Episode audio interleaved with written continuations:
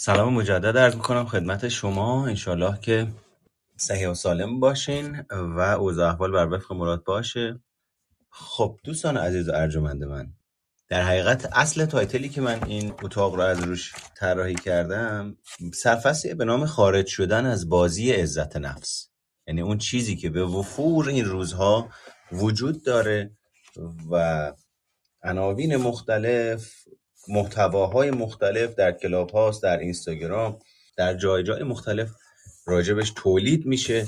مشاوره های مختلف راجع بهش داده میشه. توی اینستاگرام میرید نگاه می‌کنید می‌بینید فرد نوشته مثلا چه می‌دونم انگیزش و مربی عزت نفس و مربی اعتماد به نفس. ولی موقعی که محتواش رو گوش میدی اساسا هیچ گونه ربطی به اون مفهوم و اون سازه عزت نفس و اعتماد به نفسی که در علم روانشناسی معرفی شده نداره و در واقع فرد کاملا مشخصی که با خوندن یک کتاب دو کتاب داره این کار انجام میده یا اینکه به صورت ابزاری کتاب ها رو مطالعه می‌کنه و به صورت توتیوار اون مفاهیم رو بازگو می‌کنه. و خب متاسفانه از اونجایی که افراد در سطح خود آگاه و ناخود آگاه دنبال این هستن که عزت نفس خودشون رو افزایش بدن و بعضا طبق تجربه شخص من خیلی ها اصلا نمی‌دونن که می‌خوان چی رو رشد بدن و فقط یک به اصطلاح یه چیزی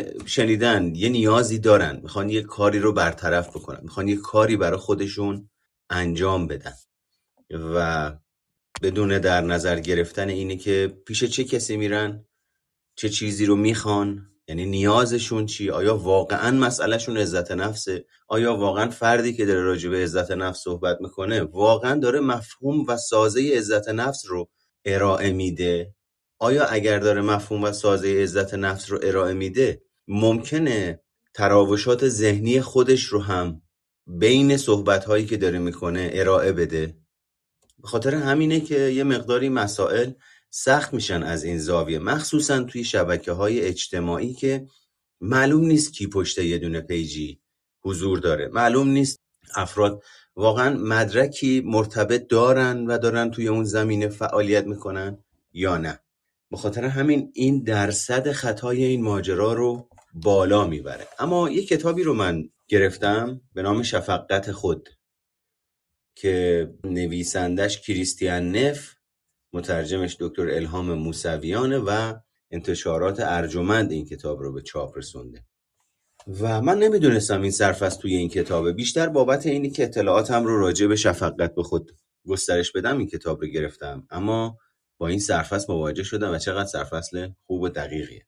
حالا با توجه به توضیحاتی که عرض کردم خدمتتون بهتره بریم ببینیم عزت نفس چیه که حالا تلش چی باشه و اساسا چه ربطی به خودشیفتگی داره عزت نفس خیلی از افراد خودشیفته از نظر علمی ثابت شده که عزت نفس بالایی دارند خب با توجه به این توضیح خودشیفتگی که چیز سالمی نیست پس در روانشناسی چجوری ثابت شد افراد خودشیفته عزت نفس بالایی دارن؟ این چه جور تناقضیه؟ این چه مسئله چرا اینجوری اصلا؟ حالا ماجرا این شکلیه قبل از اینکه بریم راجع به موضوع صحبت بکنیم خوبه که بریم سراغ عزت نفس. ببینیم عزت نفس چیه. عزت نفس توی هسته اصلیش یک ارزیابی از ارزش های ماست. پس ببینید عزت نفس به نوعی می‌تونیم بگیم رفتار نیست. زمانی که پای رفتار در میون میاد بیشتر میریم سمت اعتماد به نفس. موقعی که پای عزت نفس میاد وسط صحبت از ارزیابی فرد از خودشه.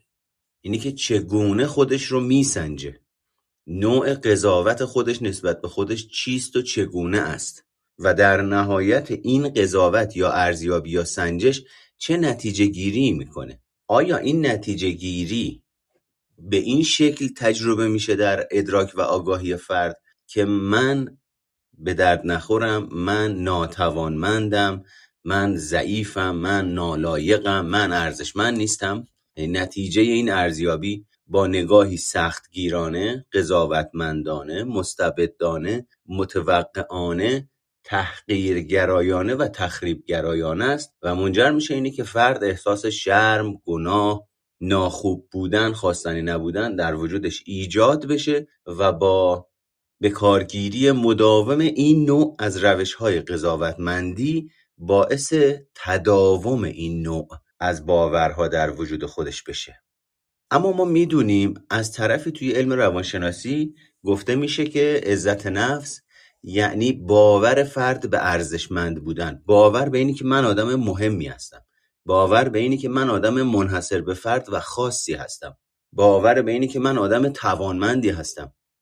می‌بینیم دیگه هر جایی که مشخصا توی اینستاگرام که حالا بیشتر میشه بهش تکیه کرد اینه که تو هر کاری توی زندگیت بخوای انجام بدی می‌تونی انجام بدی. می‌بینیم کلیپ هایی توی برنامه هایی مثل این شرکت هایی که شبیه گلدکوئست ولی مواد آرایشی لوازم آرایشی مواد شوینده یا اینجور چیزها رو با اون سیستم نفر به نفر به فروش میرسونن. گروه هایی دارن که فیلماش توی اینستاگرام پخش میشه. مثلا یه فردی هست میاد داد می‌زنه. از اعماق وجودش که باوراتون رو باور کنید. باوراتون رو باور کنید. فقط باوراتون رو باور کنید. خب موقعی که این آدم داره حرف می‌زنه می‌خواد بگه که عزت نفس داشته باشین اعتماد به نفس داشته باشین باور داشته باشین به خودتون. اما ماجرا این شکلیه که آیا باید باوراتون رو باور کنید با این حالتی که این فرد توصیف می‌کنه؟ از نظر احساسی و هیجانی چه جوی توی اون موقعیت برقراره؟ یعنی شما چند لحظه تصور بکنید توی همچین موقعیتی هستید یه همچین آدمی با یه با یک همچین احساسی با یک همچین توناژ صدایی با همچین مدل رفتاری انقدر تکانشی و انقدر تایید طلبانه منفی. می‌خواد به شما بگی که باوراتون رو باور کنید. شما آدم توانمندی هستید. یا توی اینستاگرام میاد گفته میشه که شما هر کاری که بخواید می‌تونید انجام بدید فقط کافی اراده کنید. فقط کافی بخواید. فقط کافی دست به قلم بشید و بنویسیدش روی کاغذ. فقط کافی از قانون جذب استفاده بکنید تا اون به سمت شما حرکت بکنه. خب خیلی خوب. اینا خیلی به نظر نزدیک به واقعیت نمیاد. علیرغم اینکه که وقتی با این افراد صحبت می‌کنی به شکلی عمیقا دوگماتیسم و جزم اندیشانه و با کمال احترام جاهلانه شروع می‌کنن دفاع کردن از آن چیزی که حتی خودشونم بهش آگاهی ندارن. آیا درسته به نظر شما؟ خب پس عزت نفس داره میگه من باورم این باشه که خوبم توانمندم منحصر به فردم. خب توی خودشیفتگی هم که همینه. فرد باورش اینه که خوبه توانمنده مشهور بهتر از بقیه است. سوال اینه که چجوری بفهمیم من ارزشمندم من توانمندم از خواستگاه عزت نفس برمیخیزد یا اینی که از خواستگاه خودشیفتگی برمیخیزد؟ به خاطر همینه اساسا افرادی که میرن سراغ عزت نفس بدون اینکه بدونن بدون اینکه قدرت تشخیصش رو داشته باشن البته برخی از این افراد دارن دامن می‌زنن به خود وار شدن. چون باور به توانمند بودن من همه کار توان هستم. خب خیلی خوب. ما امروز می‌دونیم توی DSM-5 کسی که همه کار توانی داره به نوعی یکی از افکار وسواسی رو داره در خودش نشون میده و یا پرورش میده. اون وقت وقتی یه نفری میاد جلوی دوربین میاد میگه باور کنید که هر کاری می‌تونید انجام بدید ویدیوش هم یه هایی 60 هزار تا ویو می‌خوره. چه تأثیری داره می‌ذاره؟ اون فردی که داره این حرف رو می‌زنه یه طرف. افرادی که دارن اون حرف رو گوش میدن یه طرف. اینها چطور می‌تونن تشخیص بدن که واقعا دارن اون حرفی رو که می‌زنن اون باوری رو که دارن در خودشون تقویت می‌کنن اون باور سالم است که منجر میشه به رشد عزت نفسشون؟ و یا چطور می‌تونن تشخیص بدن اون حرفی رو که دارن می‌زنن و اون باوری رو که دارن تقویت می‌کنن منجر میشه به افزایش خودشیفتگیشون؟ این افراد چجوری اینو تشخیص میدن؟ شما خودتون چجوری اینو تشخیص میدین؟ چطور می‌تونید بفهمید دارید حرمت نفستون رو افزایش می‌دید یا خودشیفتگیتون رو؟ چون جفتش هم همینه دیگه. جفتش هم اینه که هر دو نفر باور دارن به توانمند بودن خاص بودن منحصر به فرد بودن درجه یک بودن ارزشمند بودن. اجازه بدید چند لحظه با همدیگه راجع به عزت نفس مطالعه کنیم. عزت نفس در هسته اصلیش یک ارزیابی از ارزش ماست. قضاوتی مبنی بر اینکه ما افراد خوب و ارزشمندی هستیم. ویلیام جیمز که یکی از بنیانگذاران روانشناسی غربی است استدلال کرده است که عزت نفس محصول شایستگی ادراک شده در حوزه های با اهمیت است. این بدین معنی است که عزت نفس ناشی از این تفکر است که ما در چیزهایی که برایمان اهمیت شخصی دارند خوب هستیم. من در بازی چکر و شطرنج سرآمد همه هستم. اما زمانی بر عزت نفس من اثر می‌گذارد که خوب بودن در شطرنج یا چکر برایم ارزشمند باشد. پویایی معرفی شده توسط جیمز پیشنهاد می‌کند که ما می‌توانیم به دو شیوه عزت نفس خود را بالا ببریم. یک روی کرد ارج نهادن به چیزهایی که در آنها خوبیم و ارزش دانستن چیزهایی که در آنها بد هستیم است. نوجوانی که استعداد خوبی در بسکتبال و استعداد کمی در ریاضی دارد ممکن است تصمیم بگیرد که این بسکتبال است که به واقع مهم است و ریاضی برای پرنده هاست مشکل بالقوه این روی کرد این است که ما فقط به این دلیل که احساس بهتری نسبت به خود داشته باشیم اهمیت یادگیری مهارت‌های ارزشمند را پایین می‌آوریم. وقتی که یک کودک همه انرژی خود را صرف تبدیل شدن به یک بازیکن بسکتبال می کند و یادگیری ریاضی را نادیده می گیرد فرصت های شغلی آیندهش را محدود می کند. سناریویی که اغلب اوقات رخ می دهد. به عبارت دیگر تمایل ما برای دستیابی به عزت نفس بالا در کوتاه مدت به پیشرفت و توسعه ما و در بلند مدت به ما آسیب می‌زند. شیوه دیگر برای افزایش عزت نفس ورود در راستای افزایش شایستگی به زمینه هایی است که برای ما اهمیت دارند. برای مثال زنی که به دیده شدن به سان یک مدل ارزش بدهد ممکن است تلاش کند تا برای رسیدن به وزن مطلوب 15 پوند وزن کم کند مسئله این است که گاهی اوقات تقلا برای بهبود غیر سازنده است مسئله این است که گاهی اوقات تقلا برای بهبود غیر سازنده است. زنی که میکوشد وزن خود را برای پوشیدن جین سایز دو کم کند با آنکه به صورت طبیعی بدنی لاغر ندارد نهایتا فقط دچار احساسات گرسنگی یأس و افسردگی می شود و در وهله نخست بهتر است اهمیت بودن به سان یک مدل لاغر را پایین بیاورد. گذشته از اینها بیشتر مردان می‌گویند خب اینجاش باید سانسور بشه. تحقیقات نشان داده است که عزت نفس به شدت تحت تأثیر ادراکی است که از قضاوت‌های غریبه ها داریم. تا دوستان نزدیک یا خانواده. پس حوزه عزت نفس طبق تحقیقات نشون میده که مسئله قضاوت دیگران خیلی می‌تونه توی عزت نفس تاثیر داشته باشه. تا اینی که افراد آشنا و درجه یک زندگیمون چه نظری راجع بهمون دارن. در مورد اون فکر کنید. وقتی که مادرتون به شما میگه چقدر باهوش و جذاب هستید این حرف را چقدر جدی می‌گیرید؟ البته که مادر من چنین حرفی می‌زنه و فقط به خاطر اینی که مادر منه این حرف رو می‌زنه و من بچشم اما اینی که واقعا من چقدر باهوش هستم با اون چیزی که مادرم میگه زمین تا آسمون فرق می‌کنه. ما به طور معمول تمایل داریم که وزن بیشتری به افکار دیگران بینام و نشان نظیر همکاران، همسایه ها، بچه های مدرسه و غیره بدهیم و آنها را عینیتر فرض کنیم. اشکال بزرگی که در این شیوه استدلال وجود دارد این است که ریسمانی که عزت نفس ما به آن می آویزد به شکل نامطمئنی نازک است. نخست با این فرض که افرادی که ما را خیلی خوب نمی شناسند نمی توانند قضاوت های موثقی از ما داشته باشند.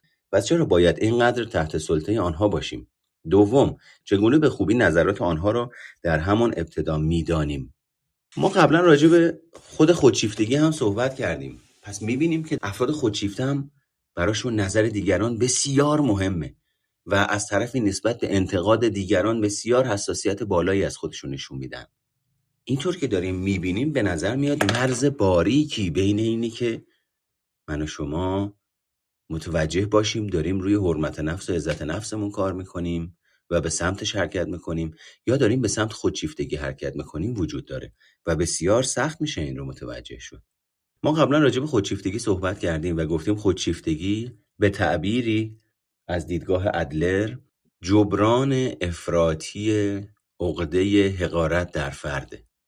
یعنی یک من ناارزنده هستم من یک من ناخوب یک من حقیر یک تصویر من ناتوان من مطرود در وجود فرد نهادینه شده و با حالتی پایدار در بزرگسالی آگاهی فرد رو تحت تاثیر قرار میده که ریشش در ناخود آگاه و اتوماتیک در بزرگسالی.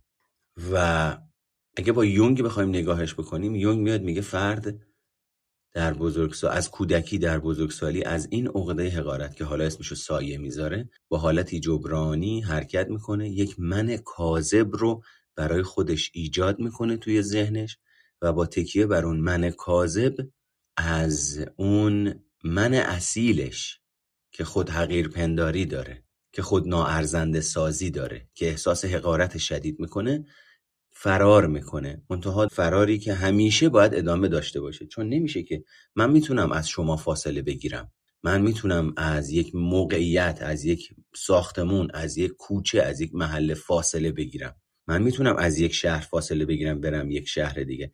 اما از خودم نمی‌تونم فاصله بگیرم. تنها راهی که ممکنه بتونم از خودم فاصله بگیرم اینه که مسائل دردناک، رنج آور، ناخوشایند و خیلی از اینجور چیزها رو از حوزه آگاهی خودم به واسطه مکانیزم های دفاعی خارج کنم و این خارج کردن به این معنا نیست که از وجود من خارج میشه. این به این معناست که از آگاهی من خارج و به ناخود آگاه من وارد میشه. پس وقتی از آگاهی من خارج میشه و به ناخود آگاه من وارد میشه من در آگاهیم ممکنه اون احساس اون افکار و اون من ناارزنده رو تجربه نکنم. اما این اصلا به این معنی نیست که من اون من ناارزنده رو در وجودم ندارم و با خودم حملش نمی‌کنم. من فقط سرکوبش کردم. من فقط گذاشتمش تو جعبه درشو شیش قفله کردم که نزنه بالا. که نیاد بالا که من تجربهش نکنم. از طرفی توی موقعیت هایم توی محیط قرار نمی‌گیرم که این من حقیر من ناارزنده فعال بشه که دوباره بخواد بیاد توی آگاهیم. یعنی اگر بخوایم نگاه بکنیم با حالت با یک نگاه سیستمی. که موقعیت رو تحریف می‌کنیم آگاهیمون رو تحریف می‌کنیم و حتی افراد رو هم تحریف می‌کنیم و محدود می‌کنیم. فردی ممکنه به خاطر آگاهی که داره به خاطر نزدیکی که به ما داره به خاطر feedback ها و بازخورد که به ما میده باعث میشه ما اون چیزی رو که سرمایه گذاری عاطفی روش کردیم که از حوزه آگاهیمون خارجش بکنیم با feedback ها و بازخوردهایی که به ما میده باعث میشه اون فعال بشه. اون وقت نگاه می‌کنیم می‌بینی اون فرد از اینی که با فرد فعال کننده ارتباط بگیره در واقع فاصله می‌گیره و از برقراری ارتباط باش تفره میره. پس عوامل مختلفی باعث میشن این مکانیزم اون پایین شکل بگیره. این من کاذب که یونگ بهش میگه نقاب و نقش که تا حدیش سالمه ولی میگه بعضی از افراد نقاب و نقش خودشون رو باور می‌کنند و به جای من اصیل ازش استفاده می‌کنند و این رو آسیب می‌دونه این رو خطا می‌دونه این رو پرهزینه می‌دونه. که افراد در واقع میرن توی تصور و رویا راجع به خودشون. یعنی یک خودپنداره ای دارند که با واقعیت زندگیشون با سبک زندگیشون آنچه که هست همخانی ندارد مثلا فرد خودش رو آدمی مشهور می‌دونه در صورتی که مشهور نیست. مثلا فرد چهار سال داره راجع به این صحبت می‌کنه که من دارم روی پروژه سرمایه گذاری می‌کنم ولی هیچ شواهد تایید کننده ای وجود نداره. که آقا این پروژه الان قراره به نتیجه برسه. کی قراره به نتیجه برسه؟ هر بار داره فقط راجبش حرف می‌زنه و رویا پردازی می‌کنه و فلسفه بافی می‌کنه. اما در واقعیت زندگی او همچین چیزی وجود نداره. یا اگر وجود داشته باشه به بزرگی که او تصور می‌کنه و تعریف می‌کنه برای دیگران نیست. به جدیتی که او داره راجبش صحبت می‌کنه نیست. به اندازه‌ای که او داره راجبش صحبت می‌کنه نیست. اون درصدی که داری میگه درش پیشرفت کرده نیست. و در واقع این خودش مکانیزمی برای جبران اون ماجرا. و خود خودشیفتگی هم از دو تا به اصطلاح ریشه اساسی شکل می‌گیره و بعدا در بزرگسالی به دستبندی های مختلف تشکیل میشه. خودشیفتگی از دو ویژگی کامروایی و ناکامروایی ریشه می‌گیره. یعنی ببینید بچه ها وقتی به دنیا میان اگر افراطی کامروا بشن با احتمال بالایی در بزرگسالی تبدیل میشن به یک فرد لوس ناز پرورده خودشیفته ای که توقع بیجا و زیادی داره از دیگران. چرا؟ چون توی محیط خانواده بزرگ شده که هر چه خواسته هر موقع خواسته به هر ترتیبی که خواسته با هر قیمتی که خواسته در اختیارش بوده.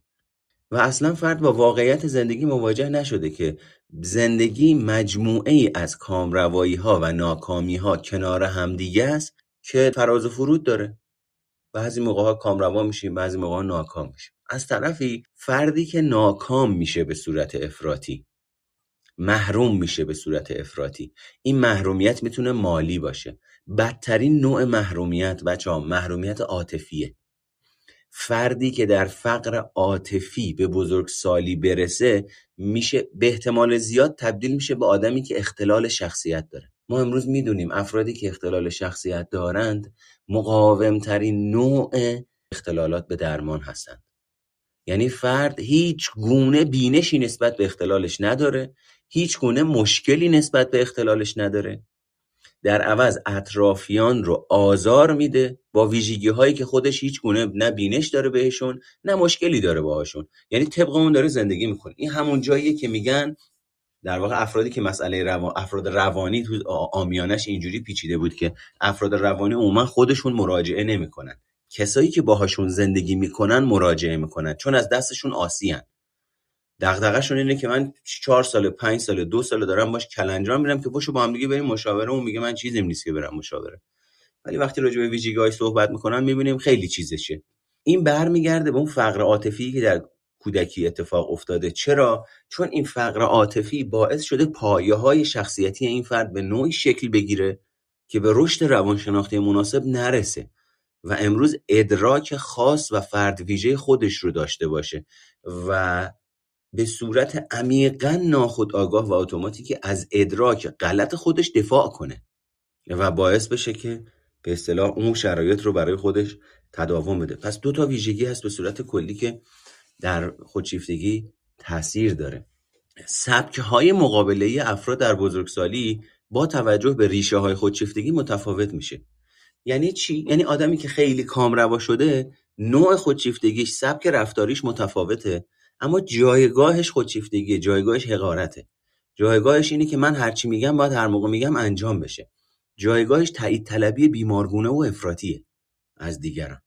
فردی هم که در فقر بزرگ شده جایگاهش فرق می‌کنه. اون می‌خواهد یک جایگاه اجتماعی به دست بیاره تا مورد پذیرش واقع بشه. اون می‌خواد کلی پول داشته باشه تا مورد پذیرش واقع بشه. اون می‌خواد سوار یک ماشین گران قیمت بشه تا نگاه دیگران رو معطوف بکنه به خودش.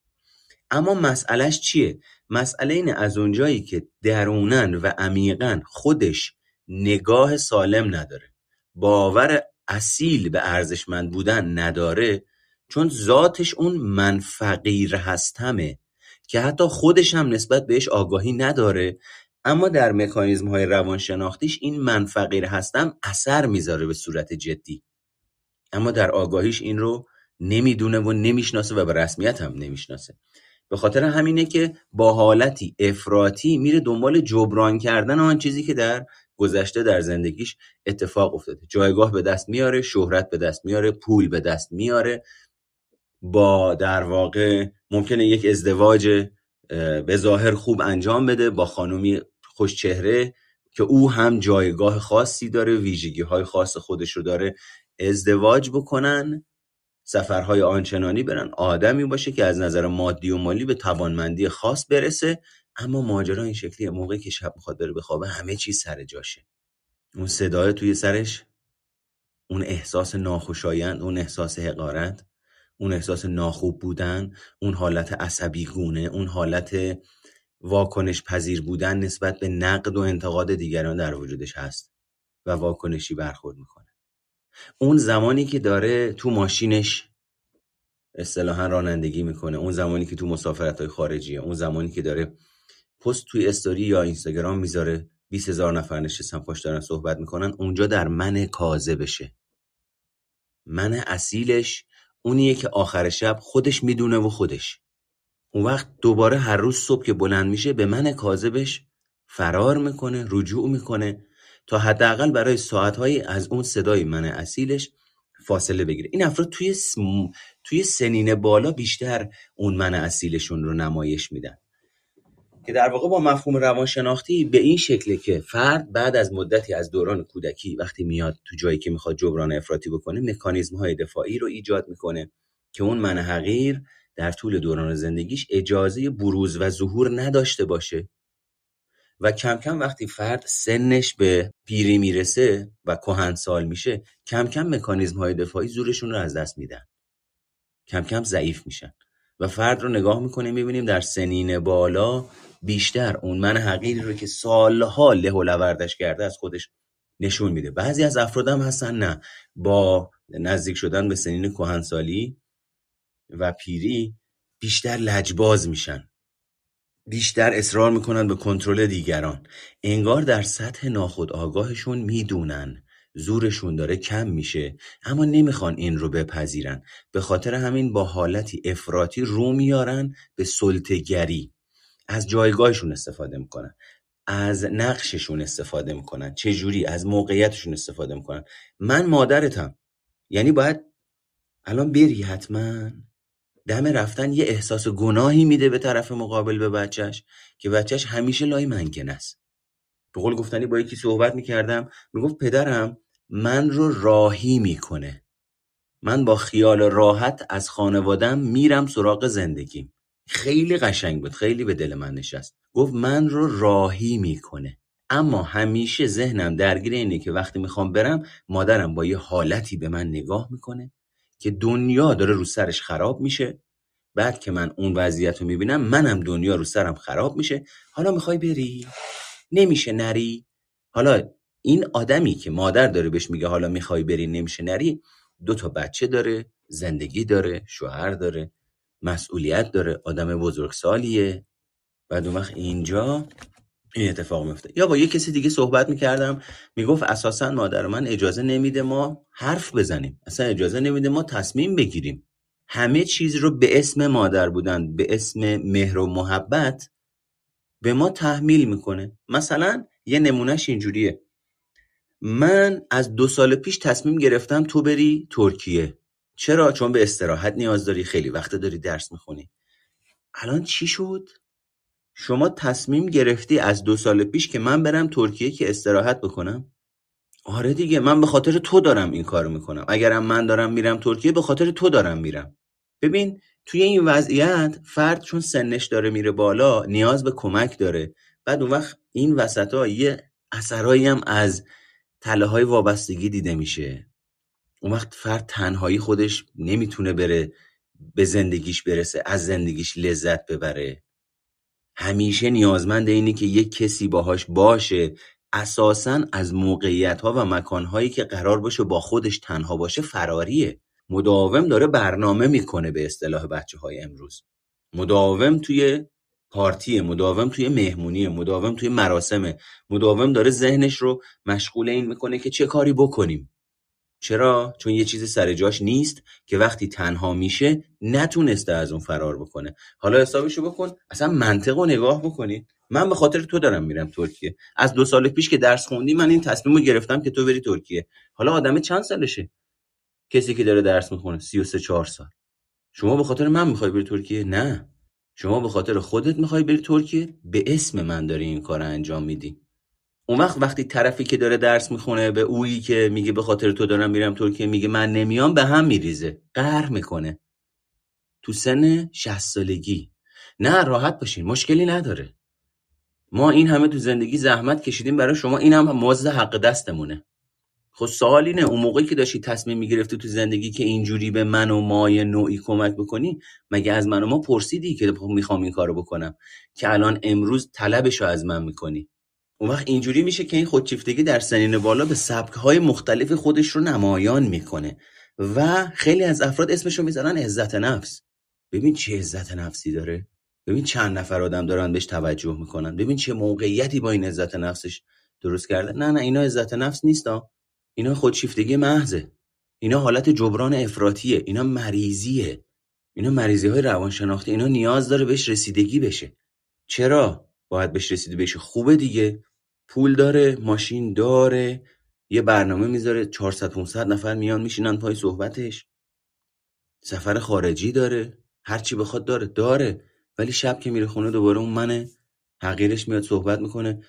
میگه نمی‌خوای به من رسیدگی کنی؟ من حالم خوب نیستم. این چه زندگیه؟ چقدر می‌خوای بخوری؟ چقدر می‌خوای بکشی؟ چقدر می‌خوای بری مهمونی؟ چقدر می‌خوای لذت طلبی بیمارگونه کنی؟ موقع که این مکالمات میاد سراغش چیکار می‌کنه؟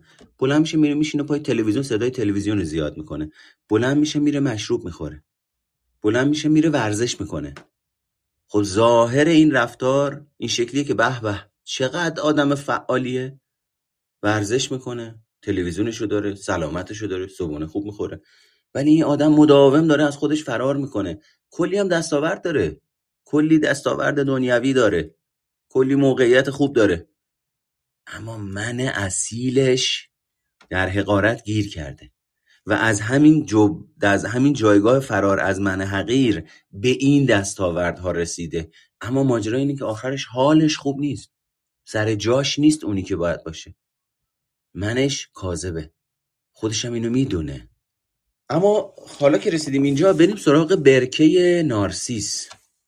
یه چند پاراگراف کتاب بخونیم افراد خودشیفته دارای عزت نفس به شدت بالایی هستند و در بیشتر اوقات کاملا شاد و خوشحال هستند البته آنها تصور متکبرانه و غیر واقع گرایانه از جذابیت، شایستگی و هوش خود دارند. نارسیسیسم نامش را از اسطوره نارسیس گرفته است. نارسیس پسر خدای رودخانه سفایسوس بود و لیریوپه بود او عاشق تصویر خودش که بر آب برکه افتاده بود شد و چندان مات و مبهوت شد که نتوانست خود را کنار بکشد و در نهایت آنقدر لاغر و نحیف شد که مرد. در روانشناسی مدرن نارسیسیسم یا خودشیفتگی به طور معمول با بررسی نمره فرد در پرسشنامه شخصیتی خودشیفتگی گیری می شود که مواردی نظیر من فکر می کنم که فرد خاصی هستم. من دوست دارم خود را در آینه ببینم. و اگر من حاکم دنیا بودم آن را تبدیل به مکان بهتری می کردم را شامل می شود. در کل تحقیق نشان می دهد که افرادی که امتیاز بالایی از این پرسشنامه یا مقیاس می گیرند به علاوه از زندگی خود نیز بسیار راضی هستند. چه کسی نمایشی را که در آن نقش ستاره را بازی می کند دوست ندارد؟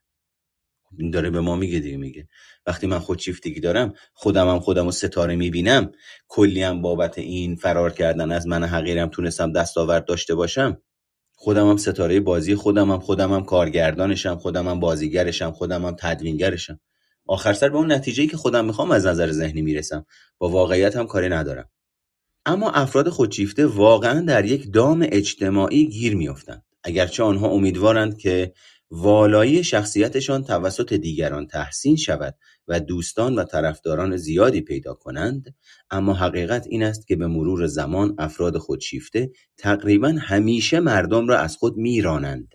مردم ممکن است به شدت تحت تأثیر اعتماد به نفس بیش از حد و غرور افراد خودشیفته قرار گیرند. اما در نهایت از این افراد از افراد گزارش می‌کنند که از افراد خودشیفته متنفر هستند و روابط افراد خودشیفته به طور معمول پس از مدتی قطع می شود.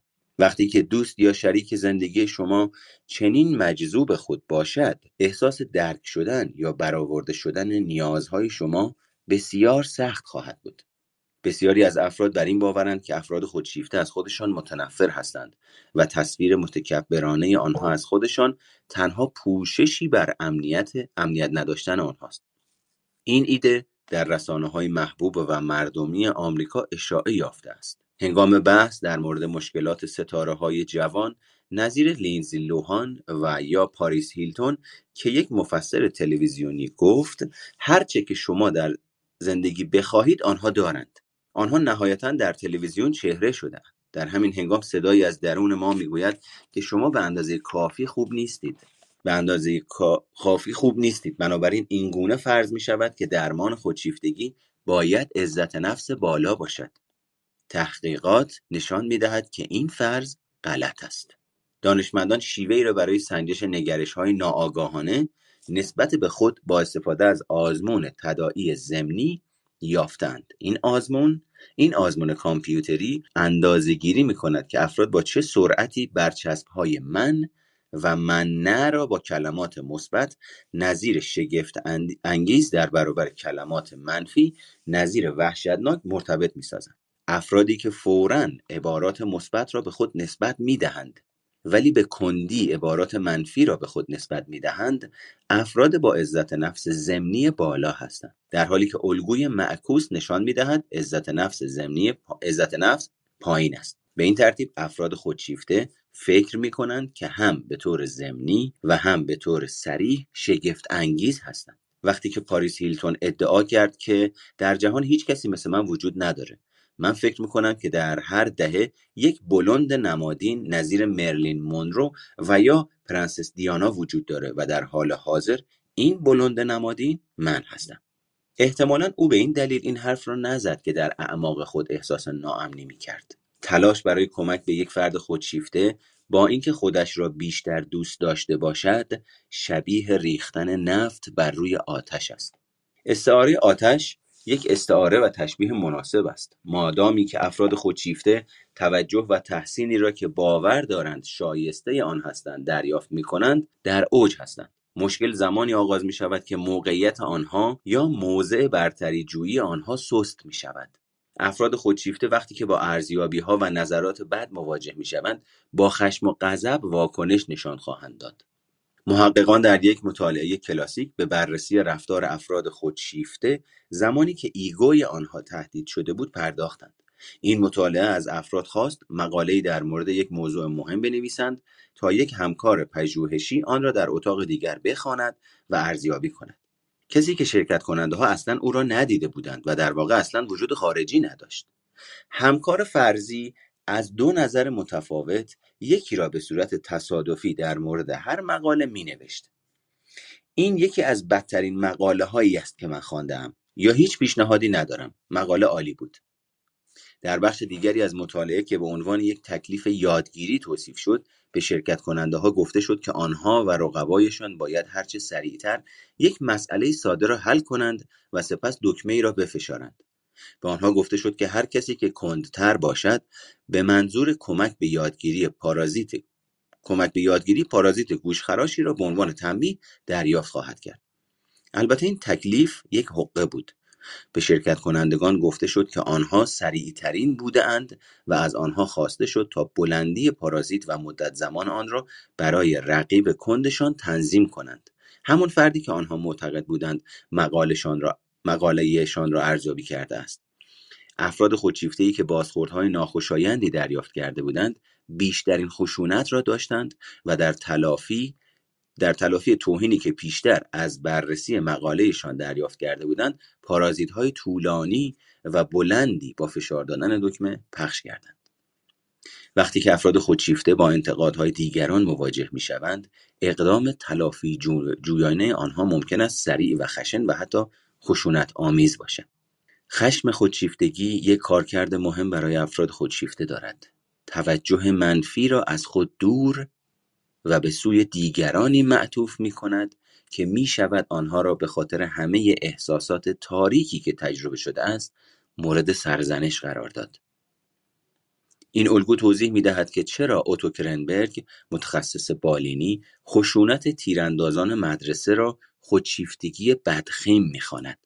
برای مثال اریک هریس و دیلان کلیپ تیراندازان مدرسه کلمباین در واکنش به توهین‌های به نسبت کوچکی دست به این کشتار بیرحمانه زده بودند با این حال اریک و دیلان چند روز قبل از شلیک به همکلاسی ها با خنده به هم گفته بودند که با مزه نیست که احترامی رو که سزاوار اون هستیم به دست بیاریم اگر فرد خودشیفته ای را می‌شناسید احتمالا این الگو برای شما کاملا آشناست.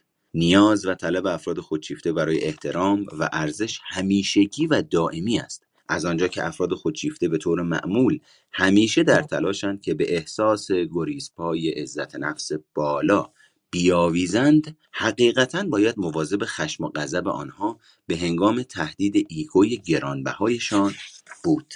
خب در ادامه داستانی رو میگه اینم بد نیست تا انتهای این پاراگراف بریم. دوست من ایرن برای من داستان زنی را تعریف کرد که همه نشانه های کلاسیک خودشیفتگی را داشت. او گفت که در نگاه اول نمی‌شد حدس زد که سوزان یک فرد خودشیفته باشد. او اضافه وزن داشت و بیش از حد کار می‌کرد و زندگی اجتماعی چندانی هم نداشت. ولی او در زندگی خود یک آرزو داشت. کمک به بچه های نیازمند.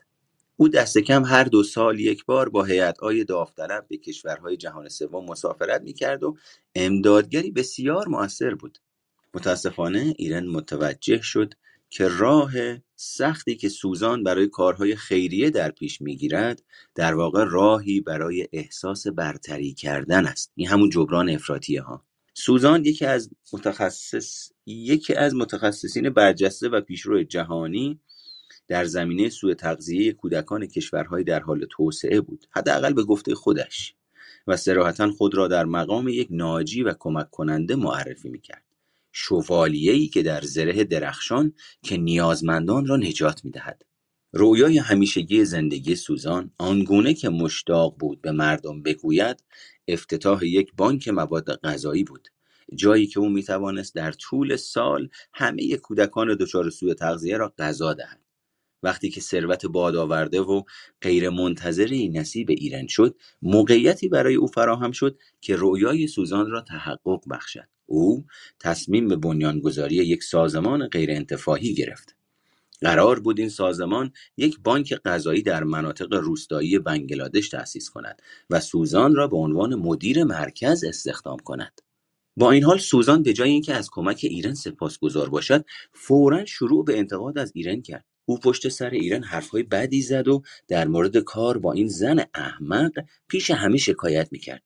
او می‌گفت که دوست دارد به خاطر نجات بچه ها مدیر بانک غذا باشد ولی کار کردن تحت سرپرستی و نظارت فردی فاقد صلاحیت از نظر او تحقیر محسوب می‌شد. سپس او شایعاتی را مطرح کرده و به شخصیت و صداقت و درستکاری ایرن حمله کرد. خوشبختانه یکی از آشنایان ایرن را از آنچه یک هفته قبل از افتتاح بانک غذا روی داده بود مطلع کرد و ایرن فورا قرارداد خود را با سوزان لغو کرد. ایرن احساس می‌کرد که کسی به صورت او سیلی زده. با این حال پس از مدتی به این نتیجه رسید که رفتار سوزان دست خودش نبوده. سوزان از خود پرتره درخشانی به عنوان یک ناجی جهانی ترسیم کرده بود و برای ego ی او بسیار سخت و غیرقابل تحمل بود که به جای اعطای کمک به جای اعطای کمک خود را در جایگاه دریافت کننده کمک ببیند. سوزان ناچار شد از ایران یک شیطان بسازد تا از تصویر خودش به عنوان یک فرشته محافظت کند. متاسفانه خودشیفته خودشیفتگی بیش از آنچه فکر می‌کنیم در میان افراد خیر جهان شایع است. با این حال وقتی که پیگیری عزت نفس بالا نیروی برانگیزاننده نوع باشد حتی کنشهای زیبای خیریه نیز ممکن است توسط ایگوی آزمند و فقیر آلوده شوند. همونطور که دیدید به نظر می‌رسه فردی که داره کار خیر می‌کنه البته همینجا جا داره اشاره بکنیم نه هر کسی که داره کار خیر انجام میده. ما تعمیم نمیدیم همه رو جمع نمیبندیم. می‌تونه کاملا یک چهره ای از خودش نشون بده که مقایر باشه. یعنی به ذهن بنی بسری نرسه که آقا ایشون از جایگاه خودشیفتگی داره اینجوری مهربونی می‌کنه. وجودش پر از خشمه پر از انتقاد ناپذیریه پس در نتیجه جمعش بکنیم صحبتمون رو ماجرا این شکلیه.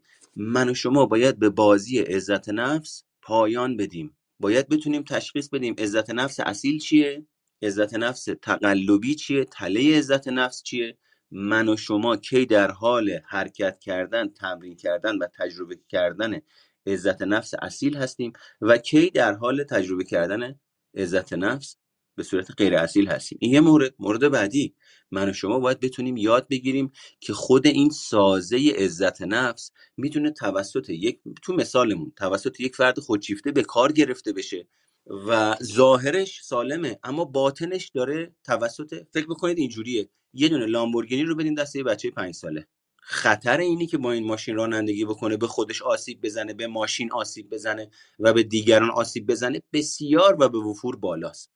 این مثال در دنیای انسانی چگونه تجربه میشه؟ دیدید میگن افراد افراد باسواد داریم مدرک داره اما ادراک نداره. یعنی چی؟ یعنی خیلی خوب می‌تونه راجع به واژه های تخصصی صحبت کنه واجب مفاهیم روانشناسی و سازه های روانشناسی یا هر رشته دیگه صحبت بکنه اما کی داره صحبت می‌کنه؟ همون آدمی که تو دوازده سالگیش آسیب خورده آسیب رو با خودش حمل کرده. همون آدمی که عقده حقارت داره. الان رفته شده دکتر. ولی وجودش همون بزرگسال کودک رفتاره. این یعنی مکانیزم ها توانایی ها قدرت و جایگاهی رو بدید دست یه بچه پنج ساله. با شعور پنج ساله با ادراک پنج ساله با ادراک ده ساله. قاعدتا وقتی این کار رو برای اون آدم انجام میدی و این قدرت بهش داده میشه چی میشه؟ ظاهری داره که همه میپسندن عموما اما در نهایت باطن باطنی تحول نیافته است که کلی تکنولوژی پیشرفته روش نصب شده. مثل این میمونه که روی یک دستگاهی که CPU ش 486 ویندوز 10 نصب کنی. خب چه اتفاقی میفته شما موقعی که تا موقعی که این ویندوز همینجوری desktop ش بالاست و هنوز هیچ کاری باهاش انجام ندادی؟ به نظر میاد که عجب چیز خفنیه. ویندوز 10 روش نصب ویندوز 11 روش نصب. case رو نگاه کن ببین عجب case خوشگلی جمع کرده. خیلی عالیه. بعد که میری میشینی پای این desktop می‌خوای با این ویندوز کار بکنی My Computer ی که باز می‌کنی چهار دقیقه طول می‌کشه این My Computer باز بشه. بعدا که کنجکاویت زیادتر میشه در این case رو که باز می‌کنی می‌بینی سخت افزاری داخل این case هست که مال چهل سال پیشه. اون وقت ظاهرش قشنگه ظاهرش تکنولوژیکه بروزه. همه اینا اوکیه. ولی موقعی که می‌خوای باهاش کار بکنی تو دنیای انسانی موقعی که می‌خوای باها می‌خواهی باهاش رابطه عمیق عاطفی و انسانی برقرار بکنی ناقصه ناتوانه. همیشه باید سرتر باشه همیشه باید برتر باشه همیشه باید حرف آخر رو بزنه. چرا؟ چون تعریفش از, از عزت نفس اینه. من باید قانون باشم. پس ماجرا چیه؟ ماجرا اینه که من و شما باید یاد بگیریم بازی عزت نفس رو تموم کنیم. بازی اینی که توی چهار روز اعتماد به نفسمون افزایش پیدا می‌کنه. توی جلد توی دوره پنج هفته ای اعتماد به نفسمون افزایش پیدا می‌کنه. این بازی باید تموم شه. این مال افرادیه که دنبال اجرت کار نکردن. می‌خواد هزینه و بهای رشد رو نده می‌خواد صبح بیخوابی نکشه می‌خواد موقع حرف زدن تو کلاس سخنوری توپق نزنه می‌خواد با حالتی کمال گرایانه افراطی بیمارگونه بینقص باشه و بینقص به نظر برسه. به خاطر همین این همه هزینه رو به خودش و دیگران تحمیل می‌کنه یعنی در واقع سرمایه گذاری می‌کنه که از همون اول ورشکسته است. اما با حالتی افراطی ازش دفاع می‌کنه. سالها کوتاه نمیاد سالها نمیپذیره که این روش ها غلطه و همینجوری ادامه میده. هم خودش رو تحت تاثیر قرار میده هم دیگران زندگیش رو تحت تاثیر قرار میده. پس در نتیجه بازی عزت نفس رو یا تموم کنید یا اگه درش نیستید و رفتید یه جایی دیدید دارید اتفاق میافته پرهیز بکنید از اینی که وارد اون ماجرا بشید. خب اجازه بدید من ببینم که امیر حسینم اومده اینجا. ببینم میاد بالا. سوالا رو جواب بدیم. بله اسم کتاب سپاسگزارم که گفتین. من واقعا نمی‌فهمم حس ارزشمند بودن یعنی چی. آیا یک حس واقعی است؟ ببینید بچه ها حس ارزشمند بودن به اصطلاح من خیلی موافق این نیستم که بگیم حس ارزشمند بودن. ارزشمندی یک جنبه شناختی داره یک جنبه احساسی داره یک جنبه بینشی داره. یک جنبه عقیدتی داره یک جنبه خود خودش در یک ولیو سیستمی کار می‌کنه. خودش در یک بیلیف سیستمی کار می‌کنه. پس ارزشمندی یک مجموعه است که یک جزئیش احساسه. بعد اون وقت خیلیا بدون اینکه بدونن چون شناخت ندارن فکر می‌کنن این احساسه یعنی ارزشمندی. اما وقتی من شما سیستم رو نشناسیم کارکردش رو نشناسیم خب ناقصه دیگه درست کار نمی‌کنه دیگه. پس نمی‌تونیم متوجه بشیم ماجرا از چه قرار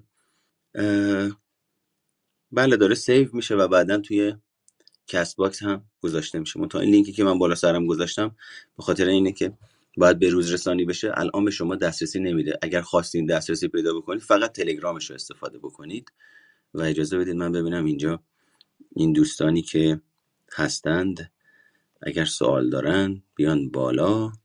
امیر حسین چه خبر؟ اوضاع احوال رو براست درود محمد جان. وقتت بخیر. امیدوارم که حالت خوب باشه. مرسی از دعوتت و روم با کیفیتت. من یه تایمی داشتم اومدم گفتم که بشنویم و یاد بگیریم و خیلی هم خوشحالم که این روما همیشه شلوغه و همیشه مخاطبای خاص خودش رو داره.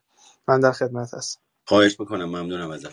حالا چند خط مجدد کتاب بخونیم با هم دیگه تا بعد ببینیم کسی سوال داره یا خیر نوشتن میشه لطفا در رابطه با ارتباط بین خودشیفته و نمایشی هم صحبت بکنید بچه وقتی صحبت از خودشیفته میشه معمولا صحبت از نمایشی هست صحبت از کمالگرایی هست و یه دونه ویژگی دیگه.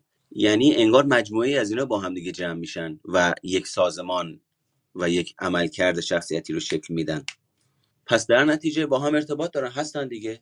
ببین شما میری نگاه می‌کنی می‌بینی که در جامعه بازیگر در جامعه سینما افرادی که ویژگی و تریت خودشیفتگی رو نشون میدن زیادترن. بعد توی جامعه بازیگری باید چیکار بکنی؟ باید نمایش بازی کنی. یعنی باید بتونی در یک نقش دیگه قرار بگیره ما این همه الان توضیح دادیم. گفتیم افرادی که خودشیفتگی دارن یک من کاذب از خودشون درست می‌کنن که اون رو به نمایش می‌ذارن. من بچه یه چیزی بگم. من یه دوستی داشتم البته دارم هم هنوز که کارش اینجوری بود. وقتی می‌خواست مثلا یه نفری رو بپیچونه توی کار سینما و تلویزیون بود. وقتی می‌خواست نفری رو بپیچونه تلفن رو ببینید چه جوری جواب می‌داد. من باورم نمی‌شد برای با یعنی وقتی دیدم باورم شد که ماجرا چه شکلیه. خب چون آدم سرشلوغی بود واقعا. اما مثلا اینجوری بود. یه جایی سر شلوغ نبود حوصله نداشت نمی‌خواست نمی‌دونم هر چی نمی‌خواست جواب طرف مقابل رو بده یا می‌خواست زود باهاش مکالمه رو تموم کنه. تلفن رو وصل می‌کرد بعد شروع می‌کرد با یه فرد فرضی که روبروشه صحبت می‌کرد. هیچکی هم اونجا نبودا. من و اون تنها بودیم. می‌گفت بله آقای فلانی یه زحمتی بکشین. تدوین اینا رو انجام بدین. آقای عباسی شما هم زحمت بکش این boom ا و نورا و مثلا ring light ها رو وردار ببر انباری. ببخشید یه لحظه گوشی. به اونم می‌گفت یه وقت گوشی. این بازیه رو انجام می‌داد. اونم پشت خط نشسته بود داشت رو گوش می‌کرد. بعد می‌گفت اگه میشه ممکن سریع به من بگو من اینجا شلوغم درگیرم. اونم بند خدا بازی این, ف... این طرف می‌خورد و سریع حرفش رو می‌زد و صحبت کرد. حالا بعدا براش زمان میذاشت بعدا براش کاملا رسیدگی می‌کرد. اما اون لحظه مسئلهش این بود که اون آدم رو بپیچونه. اما اون لحظه این کار رو می‌کرد که از شر... این هم یه مکانیزمه. نمایش بازی می‌کرد. حالا نمی‌خوام بگم او ویژگی شخصیت نمایشی داشت ها. موقعی که این روش ها این رفتارها میزانش هدتش شدتش و فراوانیش افزایش پیدا می‌کنه و تقریبا کل شخصیت فرد رو در بر می‌گیره. اون وقت میان با یه لیبل و برچسبی میگن این فرد شخصیت نمایشی داره که من اساسا خیلی موافق این نیستم که با DSM-5 بخوایم رو افراد لیبل بزنیم. چون خیلی بالینیه خیلی در واقع مرضی نگاه می‌کنه ماجرا رو. و خب این نقدم بهش وارده که از اون روانشناسی مثبت نگر رشد کرده و داره ادامه پیدا می‌کنه. به خاطر همینه که به اصطلاح این اتفاق میفته اما بریم سراغ یک پاراگراف دیگه. اگر موافقید من ببینم کدوم پاراگرافش. آها می‌تونیم راجع به در واقع ستایش بیتمایز بخونیم. دو جفتش هم می‌تونیم بخونیم. نوشته که اگرچه پیگیری عزت نفس بالا با مسائل و مشکلاتی همراه است با این حال به خودی خود بد نیست. بدیهی است که احساس ارزشمندی بسیار بهتر از احساس بیارزش بودن است. دو مسیر سالم و ناسالم برای رسیدن به عزت نفس بالا وجود دارد. داشتن یک خانواده حامی یا سخت کوش برای دستیابی به اهداف ارزشمند. منابع سالم عزت نفس بالا هستند. باد کردن ایگوی خود و پایین بردن افراد دیگر چندان شایسته نیست.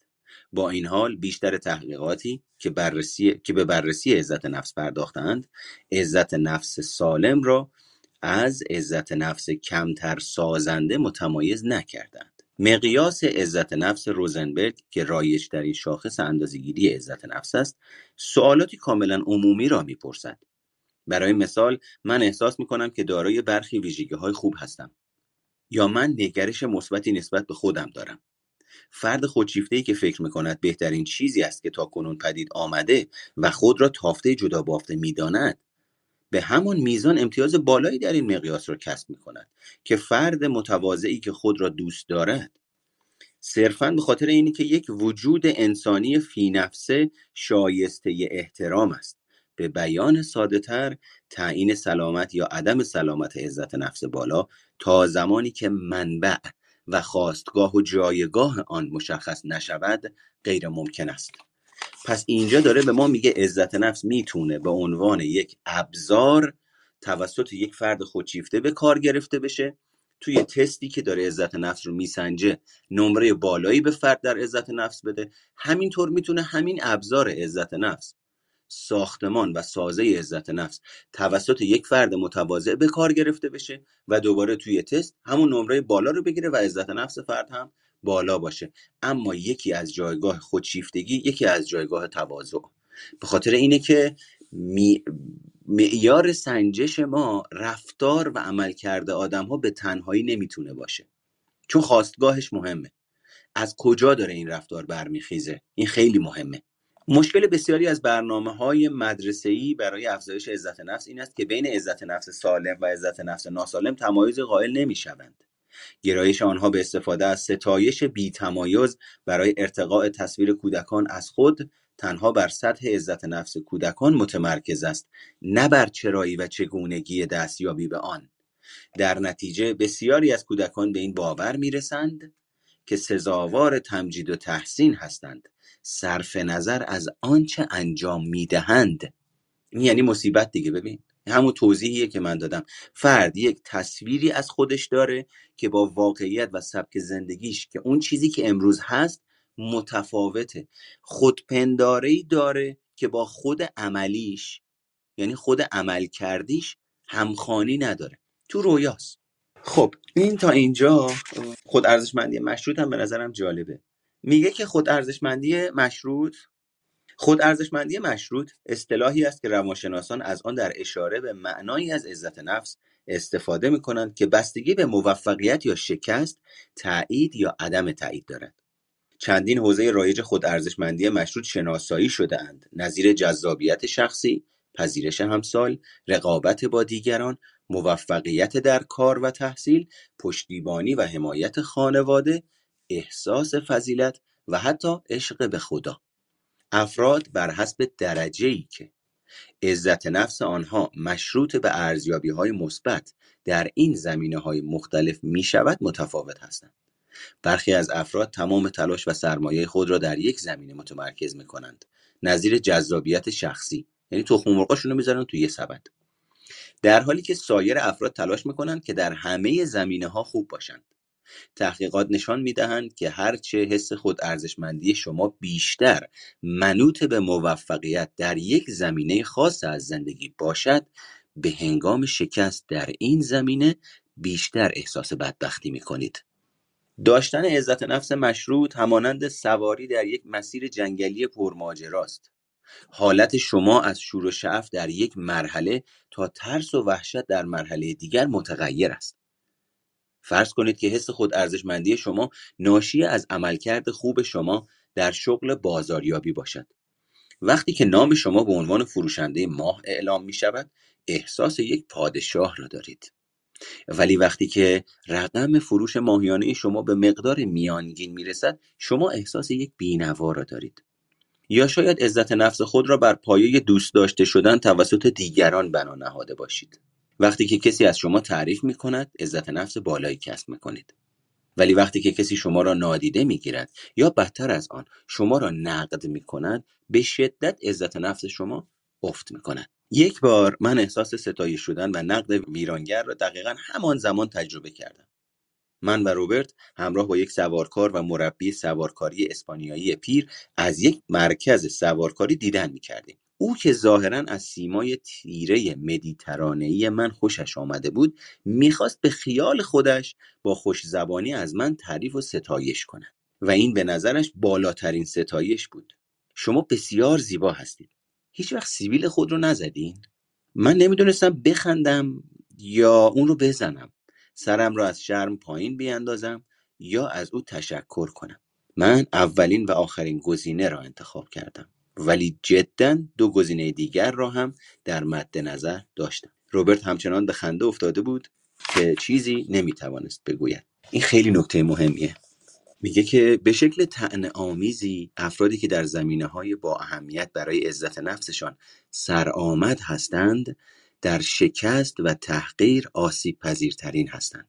دانش آموزی که همیشه نمره A می گرفته اگر در آزمونی نمره کمتر از A بگیرد احساس له شدن می کند. در حالی که دانش آموز همه نمره هایش دانش آموزی که همه نمره هایش دی است با گرفتن یک نمره C ممکن است احساس کند در صدر جهان نشسته است. هرچه بالاتر رفته باشید ناگزیر سقوط شما بیشتر خواهد بود. عزت نفس مشروط یک ویژگی اعتیاد آور دارد که به سختی می‌توان از آن دل کند. چون حس آغازین عزت نفس خیلی خوب است می‌خواهیم این تعریف و تحسین ها ادامه داشته باشد. یا اینکه در رقابت ها برنده باشیم. بعد از آن آغاز عالی در پی آن میافتیم.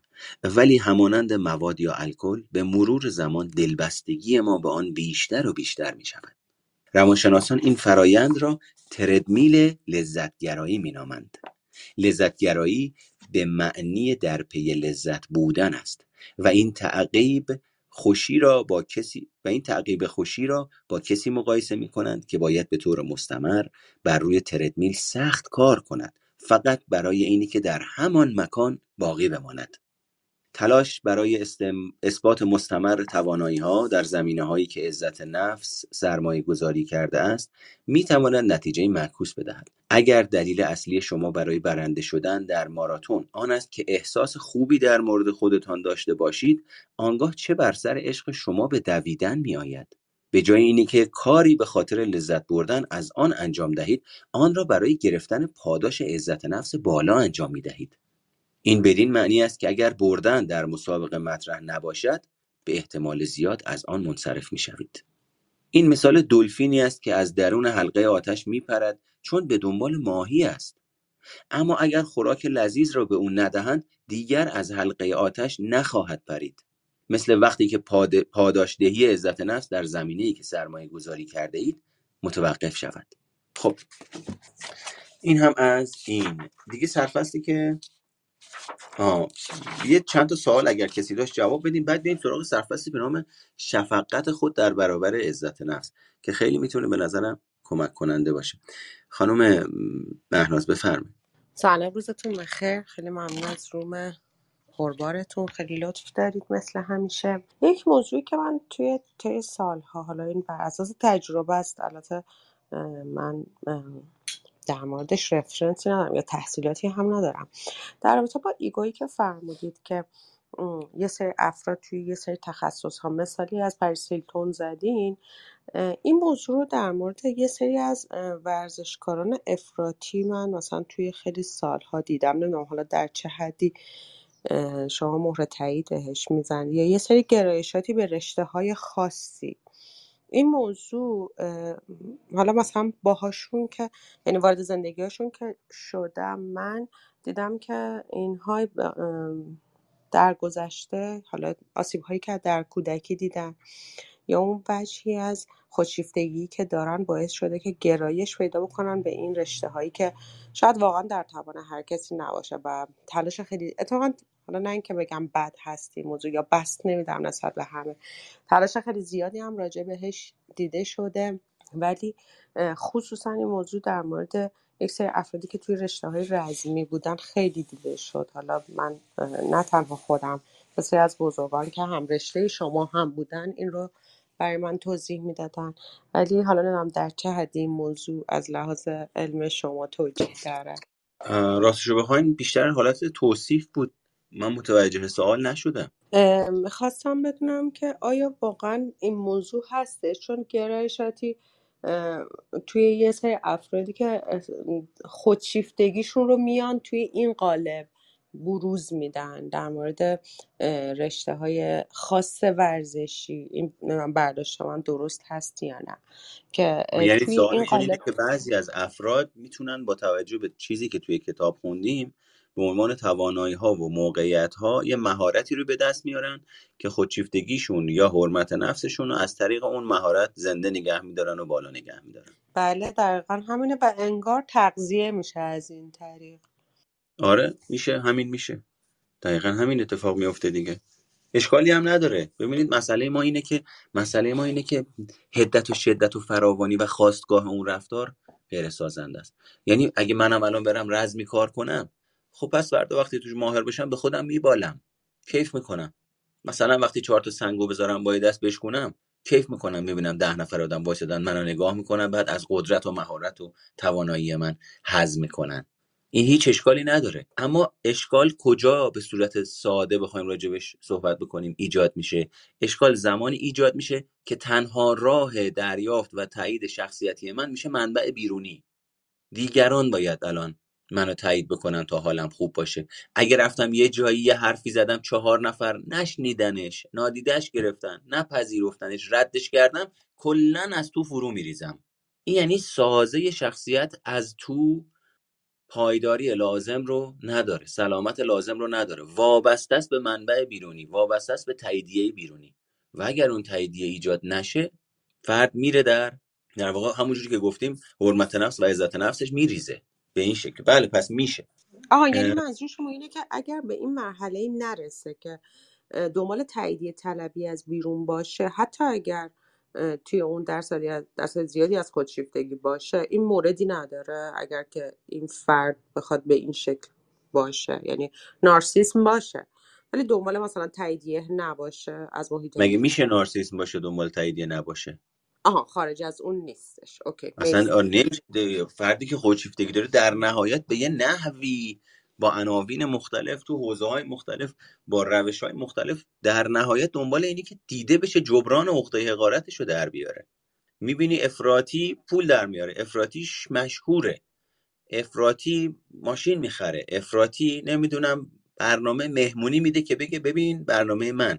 یعنی یکی از هسته های اصلی خودشیفتگی تایید طلبیه منو تایید کنید. به خاطر پولم به خاطر چهرم به خاطر تون صدام به خاطر ماشینی که دارم به خاطر اینی که نگاه کن ببین هر هفته دارم یه مهمونی خیلی خفن باحال می‌گیرم. کلی آدم مشهور. ببین من چقدر با آدم های مشهور ارتباط دارم. دیدید؟ ما امروز می‌بینیم دیگه. امروز جا افتاده. خیلی از افراد اصلا شده شده شغله. شده شغل شما توی اینستاگرام می‌بینی. من الان می‌تونم برم پول بدم با رامبد جوان عکس بگیرم. که مورد پذیرش یه جامعه ای قرار بگیرم که به واسطه اینی که رامبد جوان رو می‌شناسن به منم یه نگاهی بندازن در کنارش.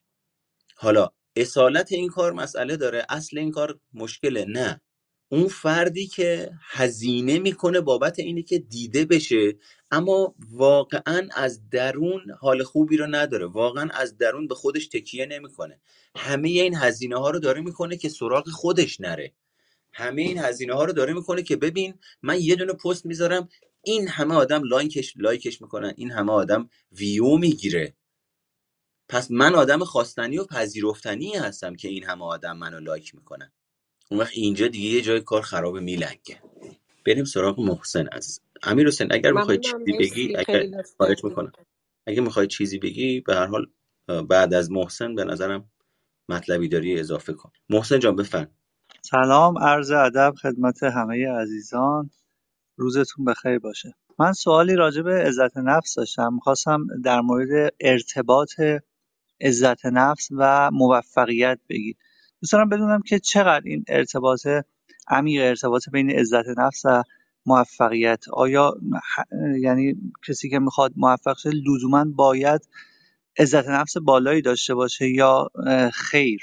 سوال منه ممنون میشم. موفقیت رو چی تعریف می‌کنی؟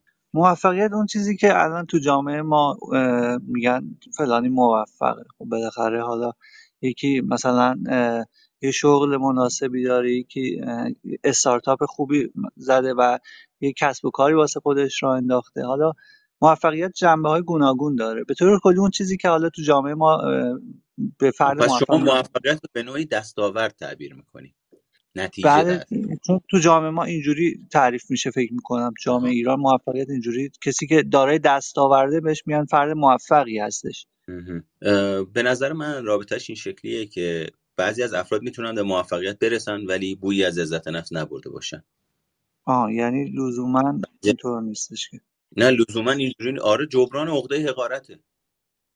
کلی دستاورد همین صحبت که عرض کردم. کلی دستاورد مالی و مادی و جایگاه اجتماعی و شهرت و پول و نمی‌دونم سفرهای خارجی و قدرت و اینا داره.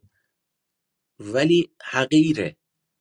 شخصیتش رشد نیافته است. طرز فکرش طرز فکر 120 سال پیشه. در مقابل اینی که این طرز فکر به چالش کشیده بشه به روز رسانی بشه با شدتهای متفاوتی از خودش مقاومتهای متفاوتی نشون میده.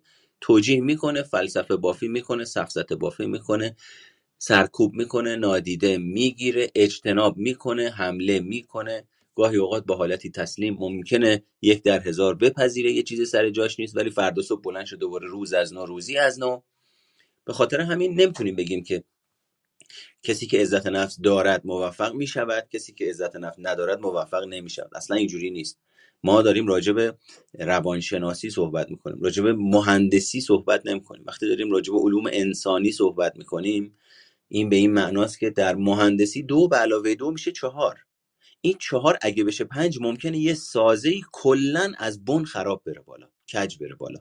ولی وقتی داریم راجع به مسائل روانشناختی و علوم انسانی و تربیتی صحبت می‌کنیم دو به علاوه دو ممکنه بشه ده. چرا؟ چون ببین دو به علاوه دویی که من و شما نسبت بهش آگاهیم در ظاهر میشه چهار. اما در باطن من و شما به این دو تا دو آگاهیم.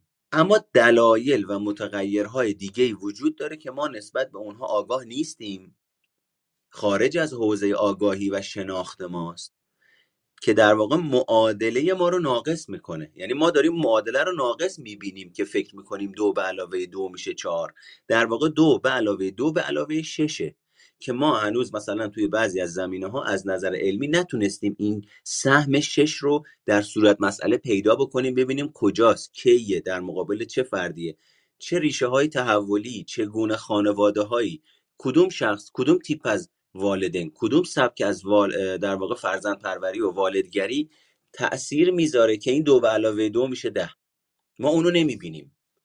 علم دیگه دیدید آزمایش می‌کنن. میگن آقا در واقع متغیر مستقل بر روی دو متغیر وابسته تاثیر داره. شما وقتی آزمایش می‌کنی اون وقت میان میگن خیلی خوب متغیرهای دیگه هم داری. متغیر کنترل داری که بهش میگن متغیر مستقل دوم که اثرش باید کنترل بشه سنجیده بشه. یا متغیر مزاحم که معمولا ویژگی شخصیتیه.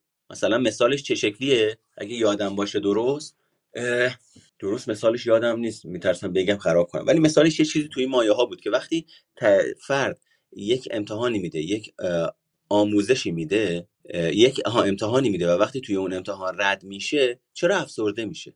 اینجا یک متغیر مزاحمی وجود داره که بهش میگن درماندگی. این درماندگی با چشم دیده نمیشه. این درماندگی با تست سنجیده نمیشه. اما مشخصا و مستقیما در افسردگی فرد بعد از اینی که به اصطلاح قبول بشه تأثیر گذاره یا برعکس فرد داره درس می‌خونه برای اینی که قبول بشه توی ویژگی. چی باعث میشه اهمال کاری بکنه؟ متغیر مزاحم. ما نمیبینیمش. اما مکالمات ذهنی فرد زمانی که می‌خواد بشینه پای درسش استراب برانگیزه حال بد کنه فرد به خاطر اینه که تاباوری تجربه اون استراب رو نداره بلند میشه از پای کتاب دور میشه. یعنی عامل برانگیزان. استراب رو ترک می‌کنه. موقعیتیه که توشه. کتاب درس رد بشم رد نشم قبول بشم قبول نشم. این همه هزینه کردم این همه زمان گذاشتم. حالا اگر نشد چی؟ اگرها و نکنه ها و ترس های مرضی. اون وقت اینا رو کسی می‌بینه. نه من دارم تجربهش می‌کنم. ممکنه در سطح ناخودآگاه هم باشه. به خاطر همین نمی‌تونیم بگیم. تاثیر داره تو موفقیت. ولی تاثیر هم نداره تو موفقیت. بستگی داره کی داره این کار انجام میده. چه شخصیتی داره. چند سالشه. پدر مادرش کی بودن. محیطایی که توش بزرگ شده سالم بودن ناسالم بودن. سواد پدر و مادر چقدر بوده؟ سواد عاطفی. EQ پدر و مادر چقدر بوده؟ IQ پدر و مادر چقدر بوده؟ ترتیب تولدش چی بوده؟ جنسیتش چی بوده؟ اقلیم. شرایطی. شهری که داره توی زندگی می‌کنه. شرایط اجتماعی. اون آموزش و پرورشی که درش بزرگ شده نظام آموزش و پرورش چگونه فرد رو آموزش داده؟ ما تو نظام آموزش و پرورشمون تمرکز برای خوندن و نوشتن و حفظ کردن بود. تو هیچ کدومشون نیومدن. بگن تفکر نقاد چیه؟ هوش هیجانی چیه؟ گوش کردن فعال چیه؟ مهارت ابراز وجود چیه؟ مهارت ذهن آگاهی چیه؟ مذاکره چیه؟ مهارت حل مسئله چیه؟ هیچ کدوم از اینا رو به ما یاد ندادن. فقط بخون نمره بیار 20 بگیر. 20 اگه می‌شد 19 به درد نمی‌خورد. دیگه ارزش نداشت. یعنی از همون اول مکانیزم ناارزنده سازی در ارتباط با ما به کار گرفته شده بود. خب خیلی خوب. حالا فکر کن شما در طول زمان با, با توجه به توالی این رفتار بافتار این رفتار. چی میشه؟ خب من بزرگ میشم. اصلا تو باغ این نیستم که تفکر نقاد چیه. پیش خودم فکر می‌کنم دارم خیلی پخته حرف می‌زنم. پیش خودم فکر می‌کنم دیگه تهشم. پیش خودم فکر می‌کنم 20 کتاب خوندم دیگه دانشمندم. اما خبر ندارم. مثل ویندوز پیش خودم وقتی فکر می‌کنم دارم راجع به desktop حرف می‌زنم. اما توی ویندوز یه تنظیماتی هست به اسم Control Panel و setting که مشخصا desktop من رو تحت تاثیر قرار میده. یعنی لزومی نداره من از روی desktop application ی رو پاک بکنم. کافیه برم تو کنترل پنل؟ تو برنامه پروگرامز یه برنامه رو آنیستال کنم. اتوماتیک آیکونش از روی دسکتاپ برداشته میشه. یه سریای ما که توی این نظام آموزشی و توی این شرایط و توی این قاعده ای که توضیح دادم بزرگ شدیم اصلا از تنظیمات خبر نداریم. چرا؟ چون مهارت ابراز وجود تنظیماته. ذهن آگاهی تنظیماته. شناخت هیجان تنظیماته. فهمیدن اینی که هیجان با احساس چه تفاوتی داره اینا تنظیمات کارخونه فرد چون اصلا اینا در سیستم و مکانیزم آموزشیش نه در خانواده نه در آموزش پرورش نه در جامعه نبوده. الان تو بزرگسالی چگونه میشه ازش انتظار داشت اینا رو توی مکانیزمش بشناسه و به کارشون بگیره؟ اینا به صورت ناخودآگاه و اتوماتیک بخش دسکتاپ رو تحت تاثیر قرار میدن. فرد روی دسکتاپ واسه خودش تصور می‌کنه خیلی می‌دونه. فکر می‌کنه الان دیگه حرفی که داره می‌زنه تهشه. خبر نداره. اونی که رفته تنظیمات و شناخته یاد گرفته کاملا متوجه میشه. دیدین میگن آقا فردی که جاهله و نادانه نسبت به نادانی و جهالت خودش آگاهی و بینش نداره.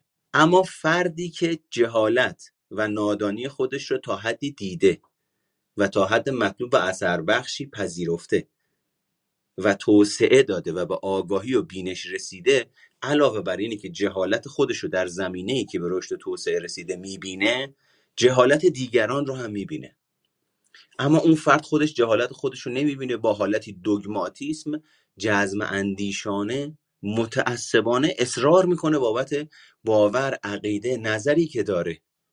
بدون اینکه بدون مثل همین جنگی که راجع به مسائل متافیزیک و قانون جذب و اینجور ماجراها اتاق می‌زنن جاهای دیگه راجبی صحبت می‌کنن. ولی کاملا مشخصه که فرد رفته چهار تا کتاب خونده واژه ها رو یاد گرفته.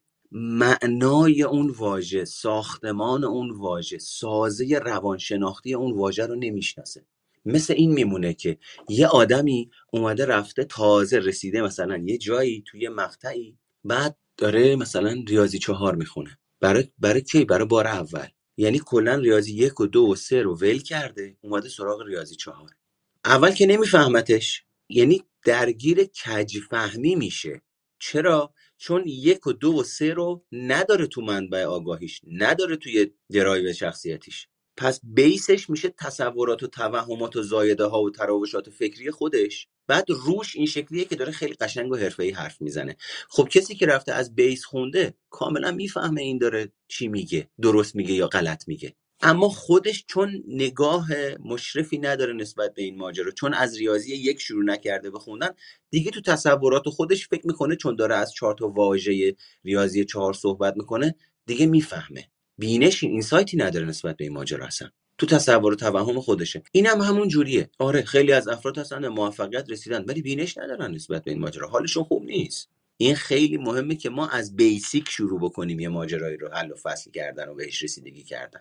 وگرنه میشه همین نظام دانشگاهی که طرف رفته تا مقطع کارشناسی ارشد دامپزشکی خونده.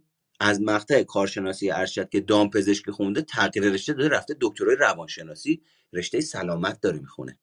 خب نهایتا با این چیزی که شما الان خوندی می‌تونی بری گاوداری بزنی پت شاپ بزنی اینجور مسائل رو ارائه بدی. ولی نه پولش خوب نیست الان دیگه بازارش خوب نیست بریم توی کاری که بازارش رو به رشده. خب خیلی خوب شما نگاه کن دیدگاه فلسفه این آدم چیه؟ این آدم اومده روانشناسی بازار داشته باشه. اساسا روانشناسی با بازار جور در نمیاد. نه اینی که کسی که اومده تو روانشناسی نباید مسائل مالی رو در نظر بگیره ها چون این هم در واقع اشتباهه. اما ماجرا این شکلیه. ببین این همون آدم پنج ساله هست که کلید لامبورگینی رو بدن دستش. هنوز دوزاریش نیفتاده. هنوز واضح نشده براش شفاف نشده. که وقتی من می‌خوام برم روانشناسی درس بخونم می‌خوام برم با روح و روان آدم ها سر و کله بزنم. اولویت من نباید درآمد باشه. اولویت اولم. حتما باید توی پنج تا اولویت اولم مسئله درآمد و زندگیم و رفع و رجوع کردن نیازهام و بقام و اینا رو در نظر بگیرم.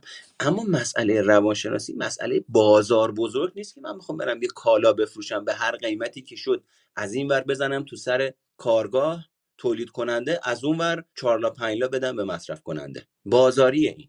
حالا ما امروز هم می‌بینیم توی این مسائل رشته مدیریتی و اینجور ماجراها یاد گرفتن رفتن دیگه فکر می‌کنن تست درست کردن دیگه تمومه. فکر می‌کنن تست تیپ شخصیتی آدما رو مشخص می‌کنه. این تقلیل گرایی این خیانته. این افتضاح تو این وضعیت. اون وقت میکنتش آدم رو درونگرا و برونگرا. خب خیلی خوب. الان رفته پیش یک کدوم از اینا واژه درونگرا رو برونگرا رو یاد گرفته. تو یه ساعت واسش یه سری اطلاعات نصف نیمه و ناقص اون فرد توضیح داده. اینم کلا این لیبل و برچسب و چسبونده رو خودش میاد تو اتاق مشاوره پیش ما.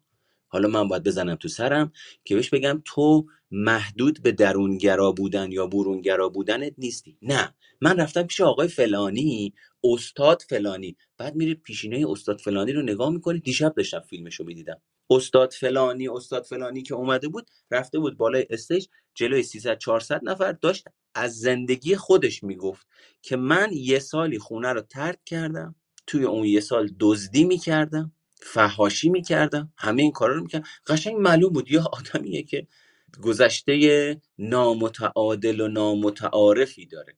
اینجا من صحبتم این نیست که یه آدمی نمی‌تونه تغییر بکنه نمی‌تونه رشد بکنه ها. حتما می‌تونه این کارو بکنه. اما اینی که اون آدم تشخیص نمی‌داد. خود افشاگری یه حد و اندازه و مرزی داره. نشون می‌داد اون آدم یه چیزی سر جاش نیست. خیلی مهمه که ما نسبت به این مسائل آگاهی داشته باشیم. خاطر همینه که به این شکل میشه. خیلی خوب. این هم از این. امیر حسین جان هستی؟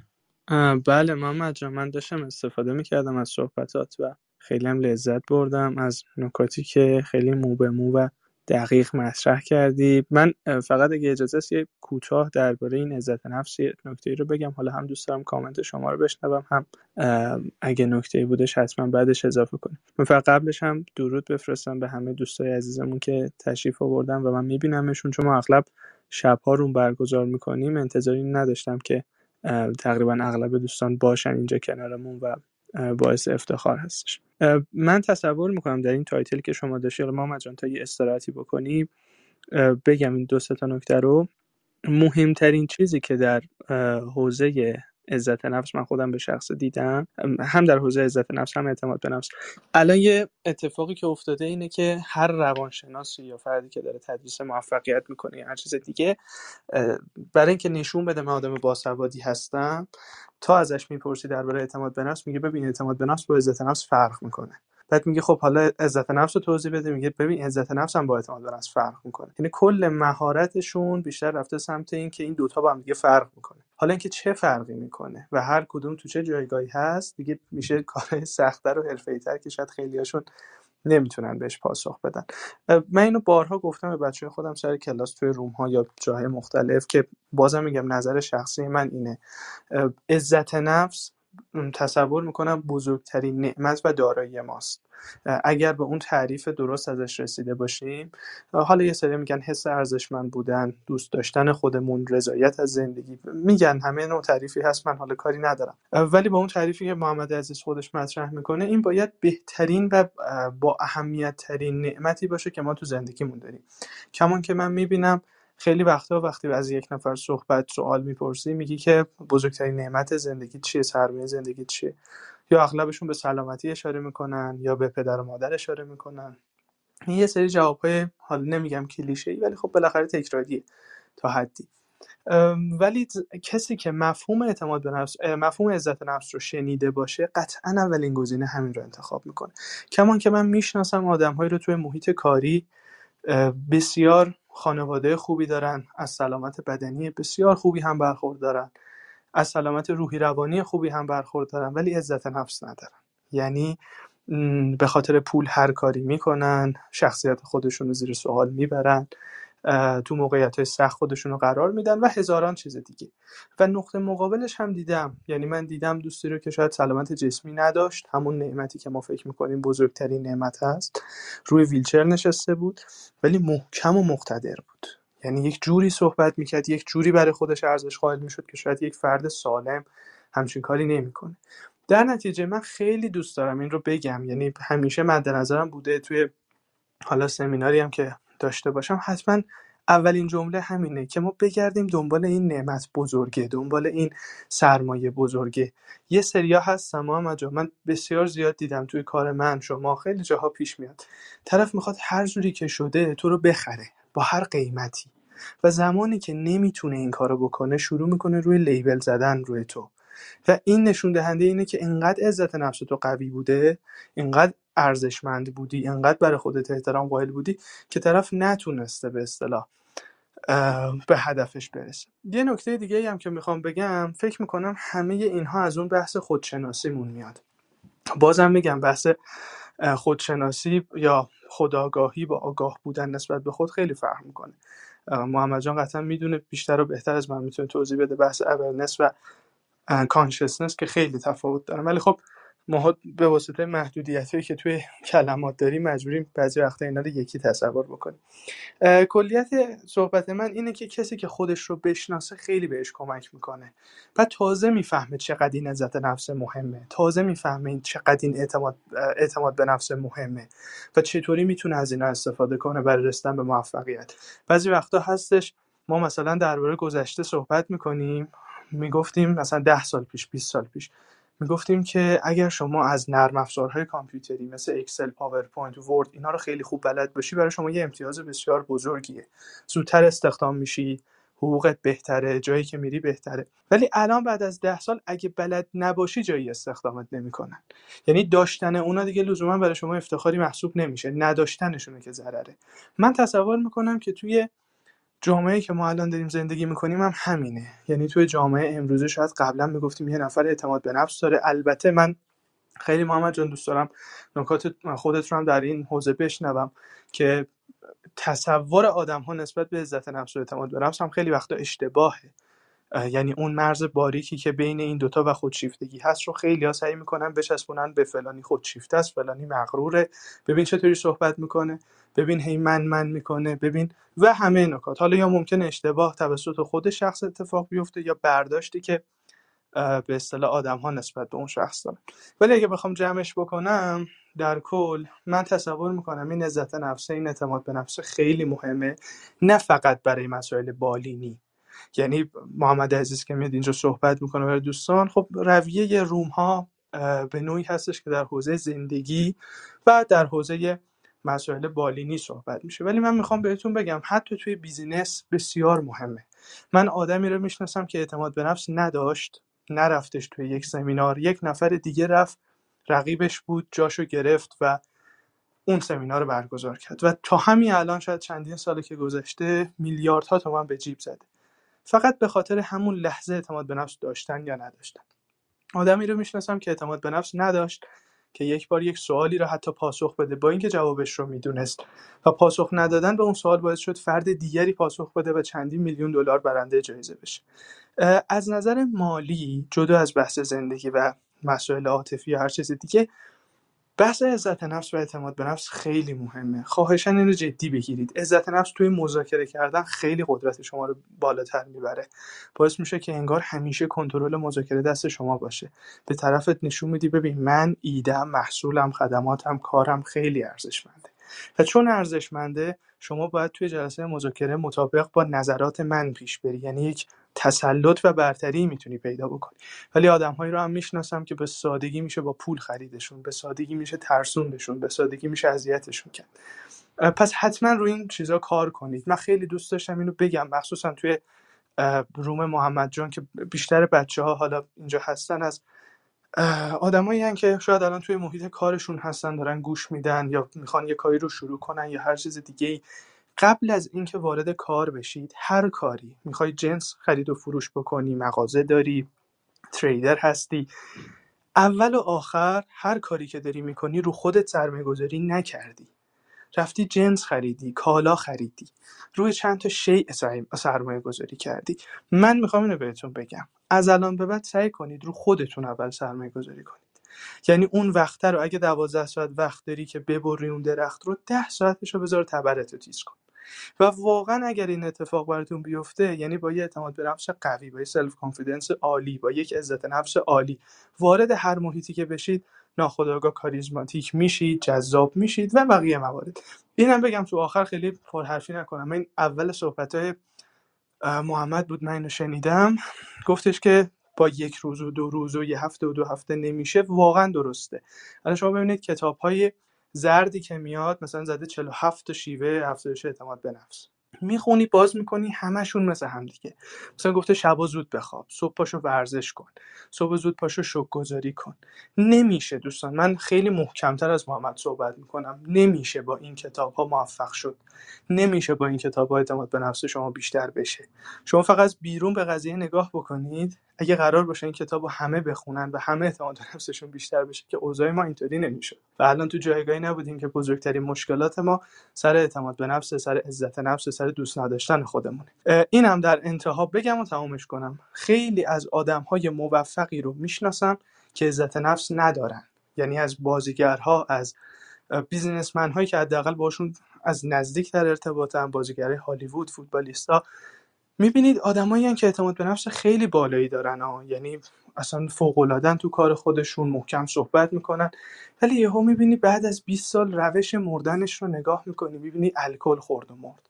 می‌بینی مثلا یکی مثل یکی از بازیکنهای فوتبال خارجی توی برزیل مواد خرید و فروش می‌کرد. اصلا این آدم شما تعجب می‌کنید که چی میشه؟ با این اعتماد به نفس با این جایگاه به این روز کشیده میشه. دلیلش هم همینه. خیلی نکته خوبی رو گفتش محمد که کسی که لزوما آدم موفقیه به معنی این نیستش که عزت نفس بالایی داره نه. آدمهایی هستن من می‌شناسم با عزت نفس بسیار پایین. هر کاری رو میپذیره برای خودش ارزش قائل نیست. تو بدترین شرایط به اصطلاح وجود فشارهای روحی و روانی کار می‌کنه تو محیط کارش تحقیر میشه ولی بازم میمونه اون کار رو می‌کنه. به همم هم نشون میده که من آدم موفقم. و این نمیشه. یعنی آدم ها نمی‌تونن این رو بروز ندن. اینقدر جمع میشه جمع میشه جمع میشه. یهو یه فاجعه ای میشه که دیگه نه علم business می‌تونه جلوشو بگیره نه علم روانشناسی. همینا رو خواستم بگم. قطعا تو این حوزه صحبت خیلی زیاده. من مطمئنم محمد الان یک سال هستش که داره اینجا صحبت می‌کنه تو کلاب هاوس احتمالا باید هفته یه بار درباره اعتماد به نفس و عزت نفس صحبت کرده باشه. من خودم توی مذاکره تو ارتباط تو فروش خیلی اینها مهمه. ماها انقدر ضربه خوردیم از این عزت نفسه به ما جنس بدی فروختن.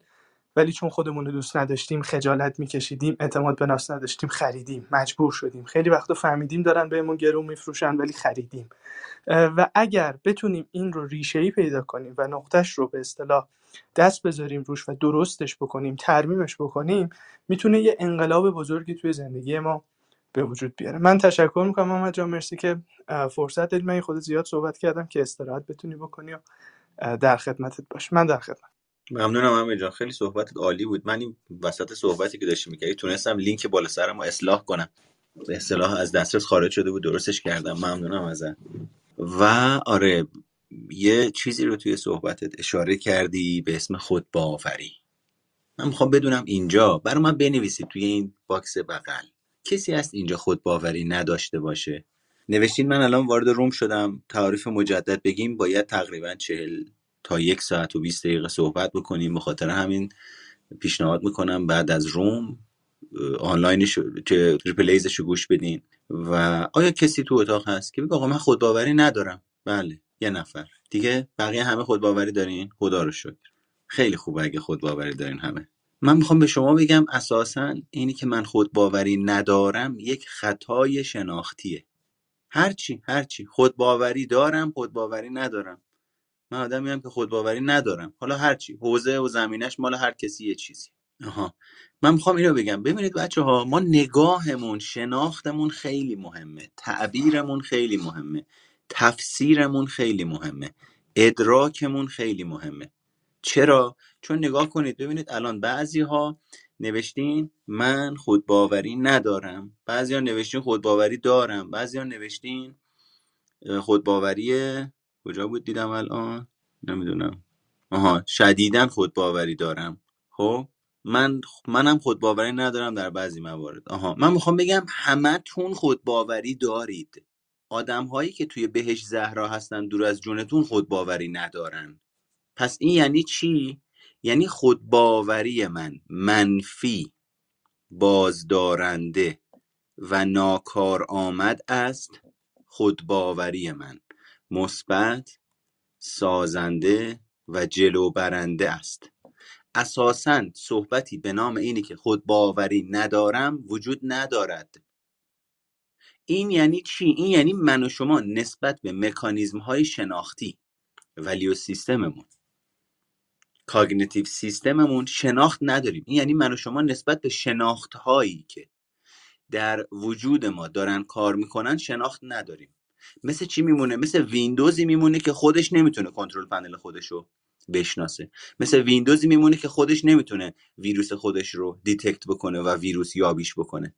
اونی که میگه من خود باوری ندارم یعنی هنوز با یک روش جدید از یک جایگاه جدید مکانیزم های روانشناختی خودش رو که مربوط به این موضوع هستند به چالش نکشیده. با یک ادبیات دیگه نگاهش نکرده. حوزه دید و آگاهیش رو گسترش نداده که هنوز به شکل ناخودآگاه و خودآگاه اون چی که در سیستمتون وجود داره اینه که تمرکز بر اینه که من خودباوری ندارم. اتفاقا خودباوری دارین. آیا اینجا کسی هست بگه اعتماد به نفس ندارم؟ این هم مثل همونه. افراد یا اعتماد به نفسشون منفیه یا اعتماد به نفسشون مثبته. یا اعتماد به نفسشون بازدارنده است یا اعتماد به نفسشون جلو برنده است. یعنی چی؟ یعنی من می‌تونم می‌دونم نتیجه ایجاد می‌کنم. این می‌تونم و می‌دونم رو می‌شناسم که محدوده تواناییم چه چیزهایی هستند کجا هستند در چه حیطه هایی هستند در چه زمینه هستند. اگر مهارت چه نوع مهارتیه اگه استعداد چه نوع استعدادیه آیا این استعداد استعداد ابزاریه در محیط ریشه داره یا استعداد شخصیه مثل سخنوری مثلا. یا اینی که نه من اعتماد به نفس اینو دارم که به اصطلاح نجاری کنم. اون وقت اینجا باز دوباره این قاعده رد میشه که من اعتماد به نفس ندارم. چی چی اعتماد به نفس ندارم؟ شما اعتماد به نفس داری که زنده ای نفس داری که زنده ای آدمی که نفس نداره که زنده نیست. پس از نظر شناختی خیلی لازمه من و شما به خودمون رسیدگی بکنیم. یه چیز دیگر هم گفتی امیر حسین جالب بود. گفتی بعضی از افراد هستن موقعی که تو حرمت نفس تو در مقابلشون زندگی می‌کنی شروع می‌کنن لیبل زدن و برچسب زدن و این ماجراها. این یعنی تو تونستی حرمت نفس تو زندگی بکنی. تا حدی درسته. و این نشون دهنده اینی که وقتی افراد در مقابل شما میرن در مکانیزم های دفاعی و مقاومت نشون میدن احتمالا توی زمینه های شما ثابت قدم هستید و دارید درست عمل می‌کنید. یعنی فرد به روش های مختلف تلاش کرده به شما نفوذ کنه. شما رو تحت کنترل و سیطره خودش در بیاره. نتونسته. حالا داره به شکل ناخودآگاهی از روش های تخریبی تحقیرگرایانه برانگیزان و حساسیت زا ایجاد می‌کنه تا شما رو در واقع از اون موقعیت روانشناختی که دارید دور کنه و متزلزل کنه. و این خیلی نکته جالبی بود. و راجب خودشناسی من اپیزود بعدیم رو توی پادکست سایکوپاد در واقع احتمالا راجب همین مبحث خودشناسی به صورت علمی با ذکر منبع برای شما یه چیزی رو میگم که کاملا گیج شما برای همیشه صاف بشه. که خودشناسی چه هست و چه نیست. به خاطر همین توصیه می‌کنم. اگر subscribe نیستید پادکست سایکوپاد رو اول subscribe باشید داشته باشید. اپیزودهای قبلی رو گوش بدید. راجع به روانشناسی شخصیت صحبت کردم و اپیزودهای بعدی هم که منتشر میشه. این لینک بالای سر من که بزنید زی لینک. یه صفحه براتون باز میشه. پادکست خاکستری روان. اپیزودهایی که همینجا صحبت کردیم تو کلاپاس اونجا بارگذاری میشه. سایکوپادم که متمرکز خودم براتون از منابع و رفرنس های دانشگاهی و علمی و اینجور چیزا بهتون اطلاعات میدم. خب و به قول فروید جمعش بکنیم این مبحث رو. فروید میگه هیچ قاعده کلی وجود ندارد. هر کسی در نهایت باید خودش برای خودش راه چاره پیدا کنه. فقط ما می‌تونیم از دیگران کمک بگیریم. که اون چه که من می‌خوام برای خودم پیدا بکنم اینه. شما هم دو تا چکش بش بزنی چه شکلی میشه؟ اما بعضیا هستن کلا میان میگن تو بگو من چی کار کنم. عدم مسئولیت پذیری. ریشه وابستگی داره. ریشه ترس داره. ریشه انفعال داره. خانم بهشته اگه اشتباه نکنم بفرمه سلام. عرض ادب. ممنونم از روم خیلی خوبتون. مرسی. من واقعیتش می‌خواستم اینو بپرسم که اگر که یه مدت طولانی اعتماد به نفس و عزت نفس داشته باشیم اما بعد از اون مدت یه دوره باشه که اصلا این اعتماد به نفس خیلی کم رنگ بشه. و تو اون دوره ما کارمون رو یا حال دانشگاه رو کلا بذاریم کنار.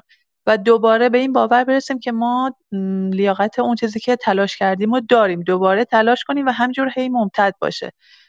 ادامه دار نباشه. و در واقع ممتد نباشه. این به چه صورت میشه؟ حالا عزت نفسی یا بحث اعتماد به نفس؟ اساسا مسئله عزت نفس ساختمان عزت نفس موتور عزت نفس ماشین عزت نفس چیزیه که در موقعیت ها در برهایی از زمان پایداری از خودش نشون میده و تحت تاثیر بارهای عاطفی و روانی موضوعات مختلف زندگی موضوعات مختلف محیطی این پایداری تحت تاثیر قرار می‌گیره و ممکنه میزانش کم و زیاد بشه. مثلا آدمی که عزت نفس سالم داره ممکنه یه عزیزی رو از دست بده. چهار روز اعتماد به نفسش رو از دست بده افسردگی داشته باشه انگیزش از دست بده. ولی کم کم این مکانیزم روانشناختیش این فیزیکش اون روح و روانش کم کم با این موضوع اصطلاحا اون دوره سوگواری رو پشت سر می‌ذاره و دوباره این موتور عزت نفس برمیگرده به, به یک نسبتی پایداری خودش رو حفظ می‌کنه. اما بعضی از افراد هستن که در کودکی آسیب خوردن. اون وقت هر رویدادی که توی زندگی براشون اتفاق میافته که بار عاطفی سنگین داره برانگیزانه یا خودش یک عامل زمینه سازه میره سراغ اون موتور عزت نفسه که خودش داره ریپ می‌زنه. دیگه وقتی یه عامل بیرونی هم بهش اضافه میشه ماشینی که داره ریپ می‌زنه و دیگه مثلا درست حسابی تعمیر نشده یا اصلا درست حسابی ساخته نشده توی جای سرد که میره توی جای گرم که میره توی جای مرتوب که میره یهوی برقش اتصالی می‌کنه. پس این این شکلیه که عزت نفس یک سازه که ببین ما عزت نفس صد نداریم عزت نفس صفر نداریم. عزت نفس درست و غلط نداریم. عزت نفس پایدار و ناپایدار داریم. یعنی من تحت تاثیر عوامل محیطی چالش های محیطی تو همه حوزه ها فروش بالینی خونه است مسافرت از دست دادن انتخاب رشته است بسکتبال بازی کردن با یه سری از آدما و دوستاست. هر هر حوزه ای که این بدن و کله من و شما می‌تونه بره اونجا تئاتر هر موقعیتی که می‌تونیم توش بریم این ویندوزی که رو سر ما نصبه با خودمون برمیداریم می‌بریم اونجا دیگه. پس عزت نفس حالتی پایدار کار آمد داره و ناپایدار و ناکار آمد. که این پایدار بودنش تحت تاثیر ریشه های تحولی خانواده عوامل مختلف شکل می‌گیره در وجود فرد. به خاطر همینی که میگیم ادراک خیلی مهمه. یعنی ادراک فردی که در یک محیط خانواده جامعه ای بزرگ شده که مدام زدن تو سرش حقیرش کردن. فقط بهش گفتن نمره خوب بیار. سرزنشش کردن. ادراک فرد در بزرگسالی به گونه ایه که کاملا با ادراک فردی که این ویژگی های منفی توش نبوده و ویژگی های مثبت و سازنده توش بوده کاملا این دو نفر دو تا ادراک متفاوت دارن از یک موقعیت. شخصیتاشون متفاوت میشه. در صورتی که اگر او هم این سرزنش ها و این تحقیرها و تخریب ها براش ایجاد نمی‌شد او هم می‌تونست ادراکی واقع بینانه داشته باشه نسبت به موقعیت ها خطاهای کمتری در واقع منجر بشه. اما اینا همش روش تاثیر داره. بریم سراغ پاراگراف آخر. به جای تلاش برای تعریف خود ارزشمندیمان با ها و ها چه می شود اگر احساسات مثبت نسبت به خودمان از یک منبع کاملا متفاوت نشأت بگیرند؟ چه می شود اگر آنها به جای ذهن از قلب برخواسته شوند؟ شفقت خود به دنبال گیر انداختن و تعریف ارزش یا جوهره کیستی ما نیست. شفقت خود یک تفکر یا برچسب یک قضاوت یا ارزش گذاری نیست. در عوض شفقت خود راهی برای مرتبط شدن با راز و رمز کیستی ماست. چقدر قشنگ میگه. یعنی شما وقتی شفقت ورزی رو یاد می‌گیری به نوعی داری روی هویت خودت کار می‌کنی که اریکسون اینقدر راجعش صحبت کرده. شفقت خود به این واقعیت احترام می‌گذارد که همه انسانها دارای نقاط و قوت و ضعف مخصوص به خودشان هستند. به جای غرق شدن در فکر خوب یا بد بودن به تجربه لحظه حال آگاهی داریم و تشخیص می دهیم که این متغیر و ناپایدار است. کامیابی ها و ناکامی های ما می آیند و می روند آنها نه ما را تعریف می کنند نه ارزشمندی ما را. آنها تنها بخشی از فرایند زنده بودن ما هستند. ذهن ما تلاش می کند تا ما را طور دیگری متقاعد کند. اما قلب ما می‌داند که ارزش حقیقی ما در تجربه بنیادی ما از بودن به مسابه موجودی هوشیار که احساس و ادراک می کند قرار دارد.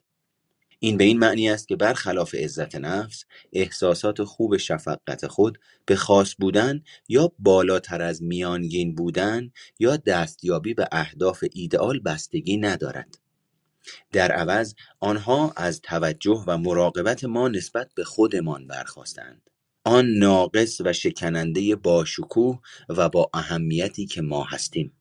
به جای رقابت با دیگران در یک بازی مقایسه‌ای بیپایان ما مشترکاتمان با دیگران را در آغوش می‌کشیم و در فرایند احساس ارتباط و تمامیت بیشتری می‌کنیم.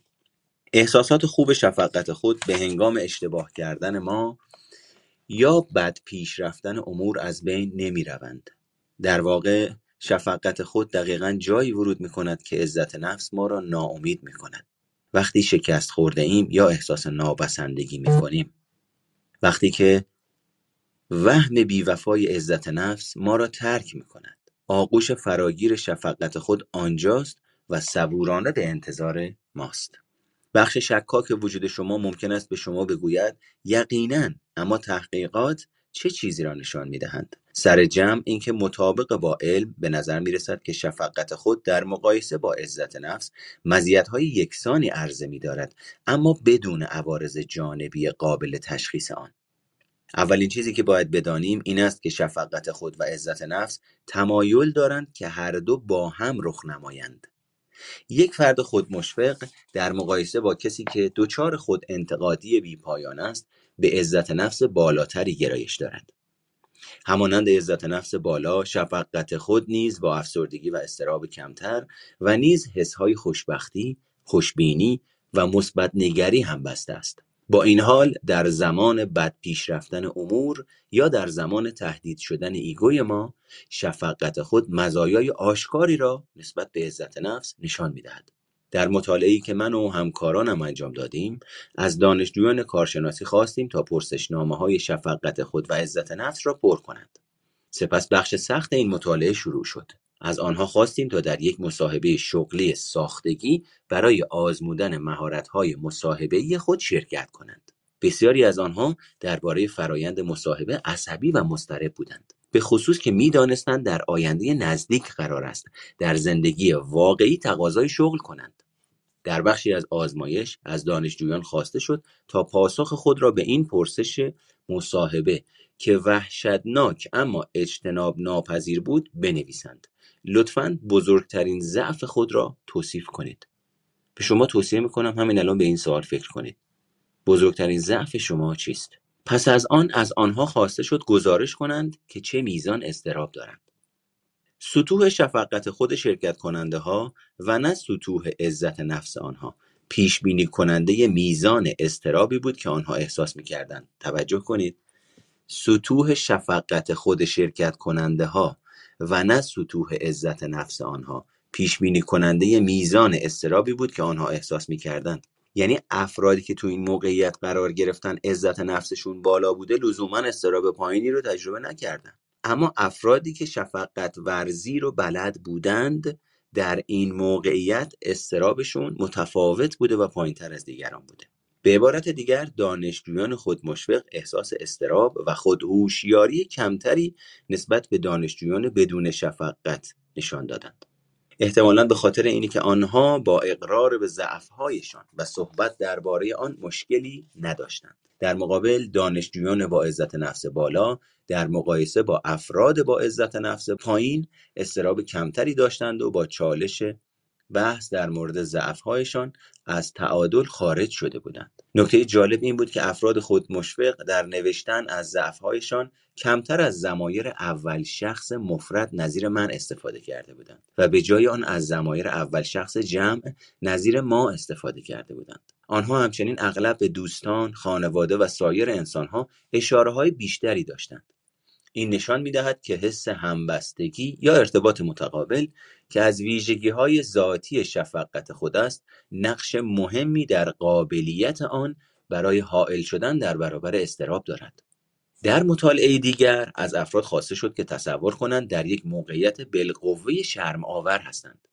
فرض کنید که در یک تیم ورزشی هستید و یک بازی بزرگ را باخته اید یا در حال اجرای موسیقی یک خط را جا انداخته اید شرکت کننده ها در این مطالعه چه احساسی خواهند داشت اگر چیزی شبیه به اینها برایشان اتفاق بیفتد شرکت کنندگان خود مشفق احتمالا خیلی کمتر احساس اهانت و بیکفایتی می‌کنند یا آنها را خیلی شخصی تلقی نمی کنند. در عوض آنها گفتند که راحت و ساده با آن برخورد می کنند و تصور می کنند که هر کسی ممکن است حالا یا بعدا اشتباه کند و یا در بلند مدت این مسئله به واقع اهمیتی نخواهد داشت. با این حال داشتن عزت نفس زیاد اندکی تفاوت ایجاد می کند. اما افراد با عزت نفس بالا و پایین با احتمالی برابر چنین افکاری داشتند که من بازنده هستم یا ای کاش میمردم. یک بار دیگر عزت نفس بالا در هنگام مشکل دست خالی آمد. و اگر بخوایم بخونیم در واقع این کتاب ادامه داره و بسیار کتاب مناسبیه به شما پیشنهاد می‌کنم. بهش سر بزنید. یعنی در واقع به خودتون سر بزنید. خیلی خوب. این هم از این. امیدوارم براتون موثر و مفید بوده باشه. و به سینا سلام می‌کنم. امیدوارم سعی سالم باشی. زنده باشی جناب مرگان عزیز. منم سلام می‌کنم به شما امیر حسین عزیز دوستان دیگه که کلاب تو را بندازید. بیایم پای صحبتاتون. یاد بگیریم. اینا می‌بینید بچه ها این سینا خیلی باهوشه ها. ولی یه ذره تعلل می‌کنه کلابشو نمی‌زنه بیاد. چهار تا روم درست و حسابی بزنه ما بشینیم پای صحبت های تکنولوژیک. یاد بگیریم ببینیم دنیا چه خبره. ان که زودتر تصمیم بگیریم کارو بکنیم. مرسی جناب مرگان عزیز. خب بریم سراغ جنبندی. بچه اگه جنبندی دارین امیر حسین اگر جنبندی داری خوشحال میشم بشنوم. ممنونم محمد جان. من خیلی استفاده کردم. آره این سینا که گفتی باید یه خورده روی کمالگراییش کار بکنی. مثل اینکه یه یه سالی شده دیگه وقتشه یه کلابشو بزنه. من نمی‌دونم چرا داره این اتفاق میفته و اینکه ما بتونیم استفاده کنیم از صحبت سینه عزیز. من نکته جنبندی آنچنانی ندارم. فقط یکی از چیزهای خیلی زیادی که محمد جا من می‌بینم فکر کنم از شما خیلی زیاد می‌پرسن. مخاطب بسیار دوست داره تفاوت رو بدونه ولی نمی‌دونه که برای چی می‌خواد بدونه. یعنی مثلا خیلی دوست داره بپرسه که فرق اعتماد به نفس با خودشیفتگی چیه؟ فرق اعتماد به نفس با عزت نفس چیه؟ حالا فرق عزت نفس با خودشیفتگی چیه؟ و بعد که شما همه اینا رو براش توضیح میدی انگار فقط خوشحاله که آها من فهمیدم. یعنی هیچ کار کرد و هیچ کاربردی انگار براش نداشته عملا. این من خیلی زیاد دیدم. حالا به نظرم خیلی بهتر میشه که اینها کاربردی بشه برای مخاطب یعنی خود مخاطب بره سمت این.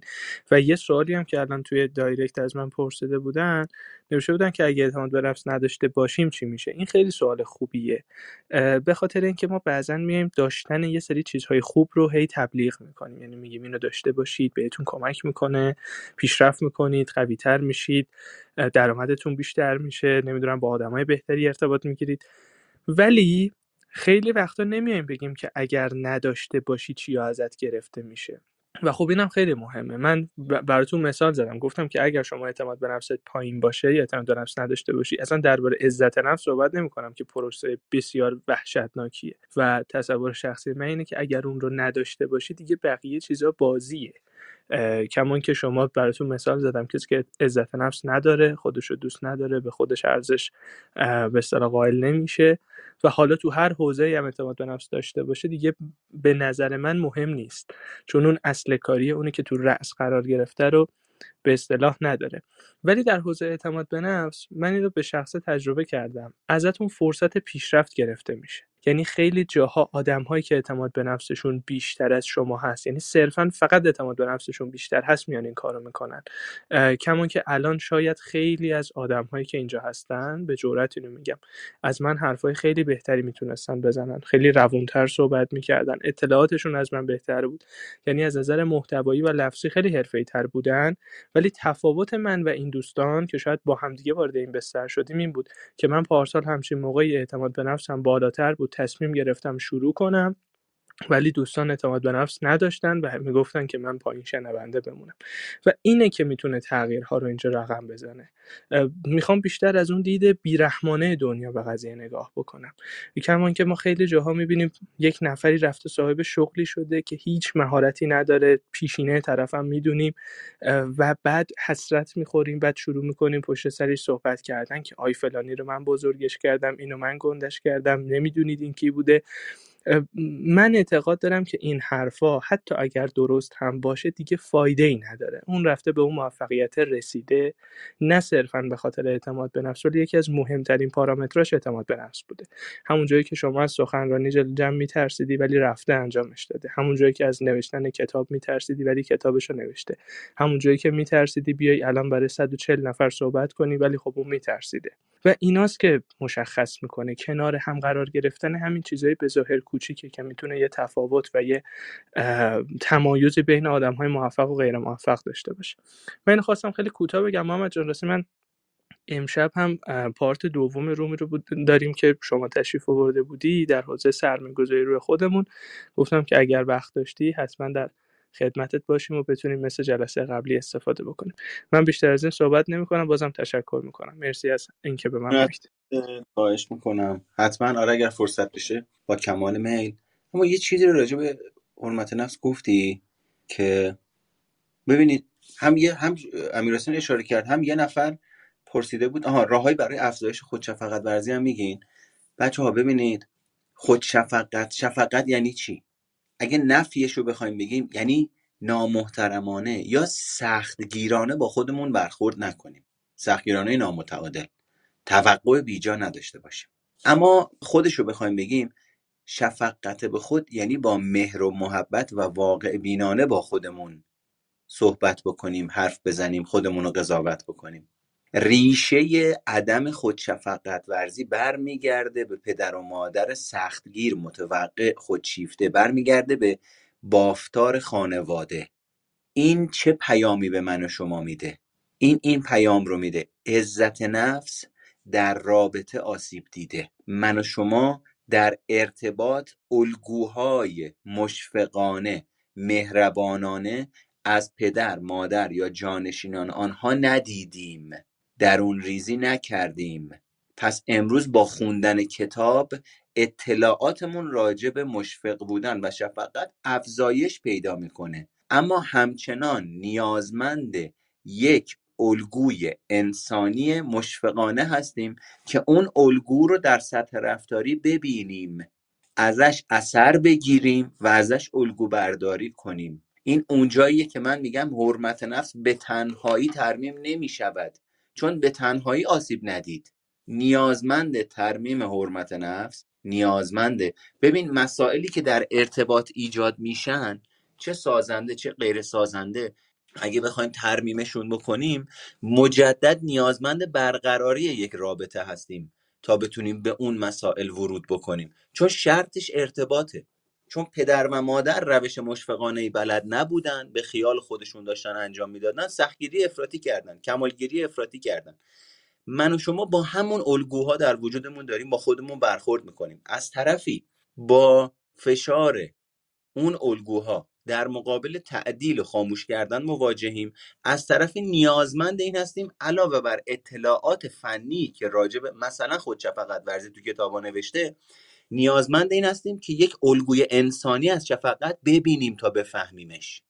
با خوندنش نمیفهمیمش. اما برای اطلاعات فنی یه دونه از کتابایی که من خوندم و دارم می‌خونم کتاب شفقت خود شیوه اثبات شده برای مهربان بودن با خود کریستیان نف مترجم دکتر الهام موسویان. این رو می‌تونید تهیه بکنید. اما یادتون باشه برای عزت نفس و حرمت نفس با خوندن چیزی اتفاق خاصی نمیافته. مثل افرادی میمونه که میگه آقا من خودشناسی کار می‌کنم ده سال. میگم با کی کار می‌کنی؟ میگه با خودم. میگم چه جوری میگه کتاب می‌خونم تمرین حل می‌کنم. میگم نه نه این خودشناسی نیست. تو داری مطالعه می‌کنی داری تمرین می‌کنی. خودشناسی من و شما خودمون رو چطور می‌شناسیم؟ حالا اگه فرصت شد یه دونه room باید بزنیم روانشناسی رشد من یه مقداری به شما بگم که متوجه بشیم اصلا خود ما در ارتباط با دیگران شکل می‌گیره. خودمون self مون خویشتنمون ego مون super ego مون. پس من وقتی می‌خوام خودشناسی کنم حتما نیازمند برقراری یک رابطه هستم که بتونم خودم رو در ارتباط با دیگری بشناسم. یعنی الگوی انسانی نیاز داریم الگوی هیجانی متقابل نیاز داریم الگوی فکری متقابل نیاز داریم. یک فردی رو نیاز داریم در ارتباط با ما که بعضی از افکار ما رو که ما فکر می‌کنیم درستن بعضی از افکار ما رو که تاریخ مصرفشون گذشته او به چالش بکشه. و ما او رو به چالش بکشیم. با همدیگه تو این تبادل خودمون رو پیدا کنیم. خودشناسی به تنهایی اتفاق نمیافته. خیلی از افراد دارن اجتناب می‌کنن از اینی که رشد کنن از اینی که با خودشون مواجه بشن به اسم خودشناسی. این خودشناسی نیست. پس اینو بدونید. مسائل بین فردی دوباره باید بین افراد حل بشن. تنهایی حل نمیشن. من از یه آدمی دلخورم من از بابام دلخورم من از مامانم دلخورم من از زنم دلخورم از همکارم دلخورم از کارمندم دلخورم. تنهایی چجوری می‌تونم دلخوریمو برطرف کنم؟ فقط می‌تونم سرکوبش کنم نادیدش بگیرم. باید او باشه. مهارت های برقراری ارتباط مذاکره ابراز وجود گوش کردن تنظیم هیجان همه اینا رو من بلد باشم که او هم بلد باشه تو بهترین حالت ها ایدئالشه بعد بشینیم با همدیگه حرف بزنیم دلخوری رو که ایجاد شده حل و فصل کنیم. اگر او نیست من تنهایی می‌خوام چیکارش کنم؟ خب باید برم با یه کسی دیگه که تخصصش داره مهارتشو داره راجع به این مسائل صحبت بکنم که در ارتباط با او بدونم چیکار کنم این خشمی رو که دارم این استراب و آزردگی رو که دارم. ولی خیلی اینطور نیستن. فکر می‌کنن خودمون می‌تونیم حلش کنیم. در صورتی که متاسفانه اون افراد از مکانیزم های ناخودآگاه روانشناختی احتمالا استفاده می‌کنن مسائلشون رو سرکوب می‌کنن نادیده می‌گیرن دورش می‌کنن از آگاهیشون و وقتی از آگاهیشون خارج شد تصور می‌کنن مسئله حل شده در صورتی که اونها صورت مسئله رو نادیده گرفتن و پاک کردن. و نادیده گرفتن صورت مسئله به معنای اینه که دیگه در وجود من شما کار نمی‌کنه و اثر هیجانی و شناختی نمی‌گذارد و آگاهیمون رو تحت تاثیر نمی‌گذارد به صورت ناخودآگاه معنا نداره. می‌کنه این کار حتما. خدمت شما عرض بکنم که من در حال تحقیق هستم برای نوشتن یک کتابی در مورد اعتماد به نفس که از اساس ریشه اعتماد به نفس زرد رو بزنم. اگر بتونم موفق باشم تو این زمینه بتونم این رو با یک کتاب به افراد حداقل نشون بدم که اعتماد به نفسی که شما الان دارین اندازه سن و سالتون طول کشیده ساخته بشه. با سه هفته و سه تا دوره شرکت کردن تو اعتماد به نفس یا دوره های دیگه چیزی عوض نمیشه. خب جناب احمد. من اجازه دارم سوال کنم بعد از ایشون؟ بله. خب مثل اینکه نیستن ایشون بفرمایید استاد یک سوالی. در رابطه با این صحبتی که فرمودید لازم هستش که الگوی درستی رو ما داشته باشیم. حالا برمیگردم به یه متن قبل از اون پاراگرافی که خوندید. فرمودید افرادی که مثلا نمی‌تونن درست تصمیم گیری کنن و مثلا به شما حالا به هر کسی مراجعه می‌کنن که میگن که شما بگو که من چه کار بکنم.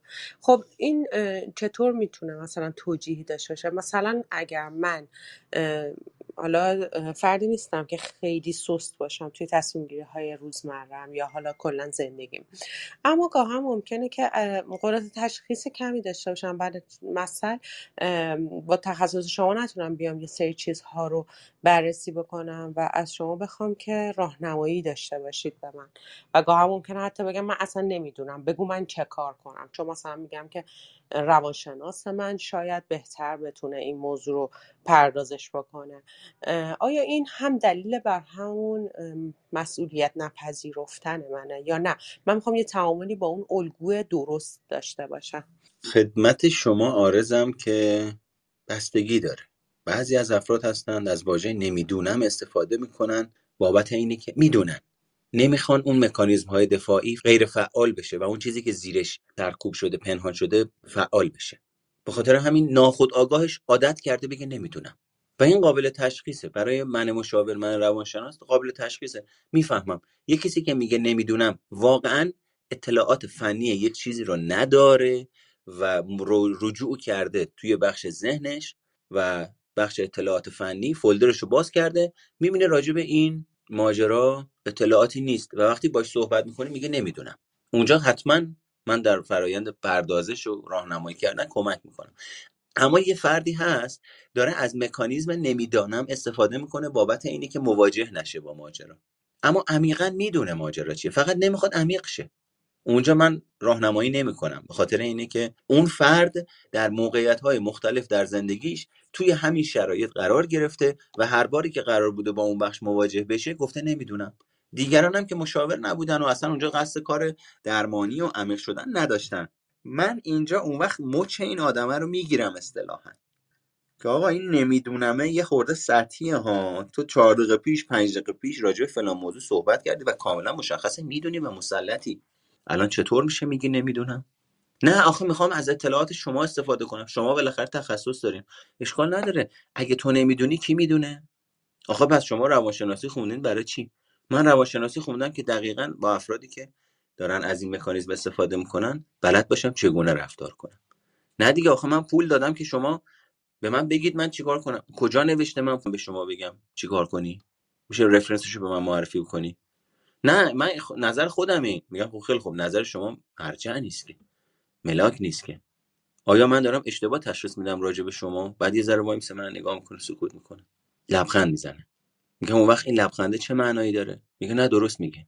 میگم پس یعنی می‌دونی باید چیکار کنی؟ میگه بله. میگم اون وقت اگه می‌دونی باید چیکار کنی تو اتاق مشاوره چیکار می‌کنی؟ میگه دنبال اینم ببینم یه راهی داره این کار انجام ندم؟ از این شکل. اهمال کاری می‌کنه مثلا. میگم نه هیچ راهی نداره. میگه آخه اول حالم خوب بشه بعد برم کارمو انجام بدم. بهش میگم آخه اصلا اساسا حالت بده چون نمیری کاراتو انجام بدی. بعد تو چه جور تناقضیه؟ می‌خوای حالت خوب شه بعد بری کارتو انجام بدی؟ برو کارتو انجام بده حالت خوب میشه. آخه حالم بد میشه. خب پس چی فکر کردی؟ زندگی همینه دیگه. می‌خوای چیکار کنی؟ در یک تحول نیافتگی مثل بچه ها بچه ها رو دیدین همه چی رو می‌خوان. بدون اینکه اجرتشو بدن. ذاتشون اینه ها؟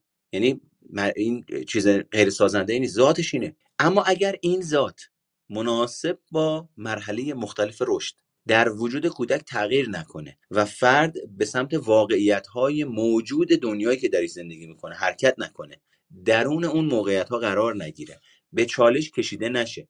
توسط چالشی که براش ایجاد شده تحت فشار قرار نگیره و یاد نگیره این فشارهای درونی رو چگونه باهاشون سازگار بشه. و رشد بکنه با همون حالت تثبیت شده کودکی می‌رسه به بزرگسالی. میشه یک بزرگسال کودک رفتار. فردی که دست و پاش بزرگ شده اما ویندوزش همون ویندوز 98 اولیه که داسه هنوز. به خاطر این هنوز فقط می‌خواد. دنبال اجرت کار نکرده است. هر موقع بهش میگی بیا برو کارتو عوض کن یا این چه وضعیتیه بیا برو درس بخون. تو که رفتی تو این کار دو سال سه سال جواب نمیده. بیا برو یه کار دیگه کن. نه من الان به پول نیاز دارم.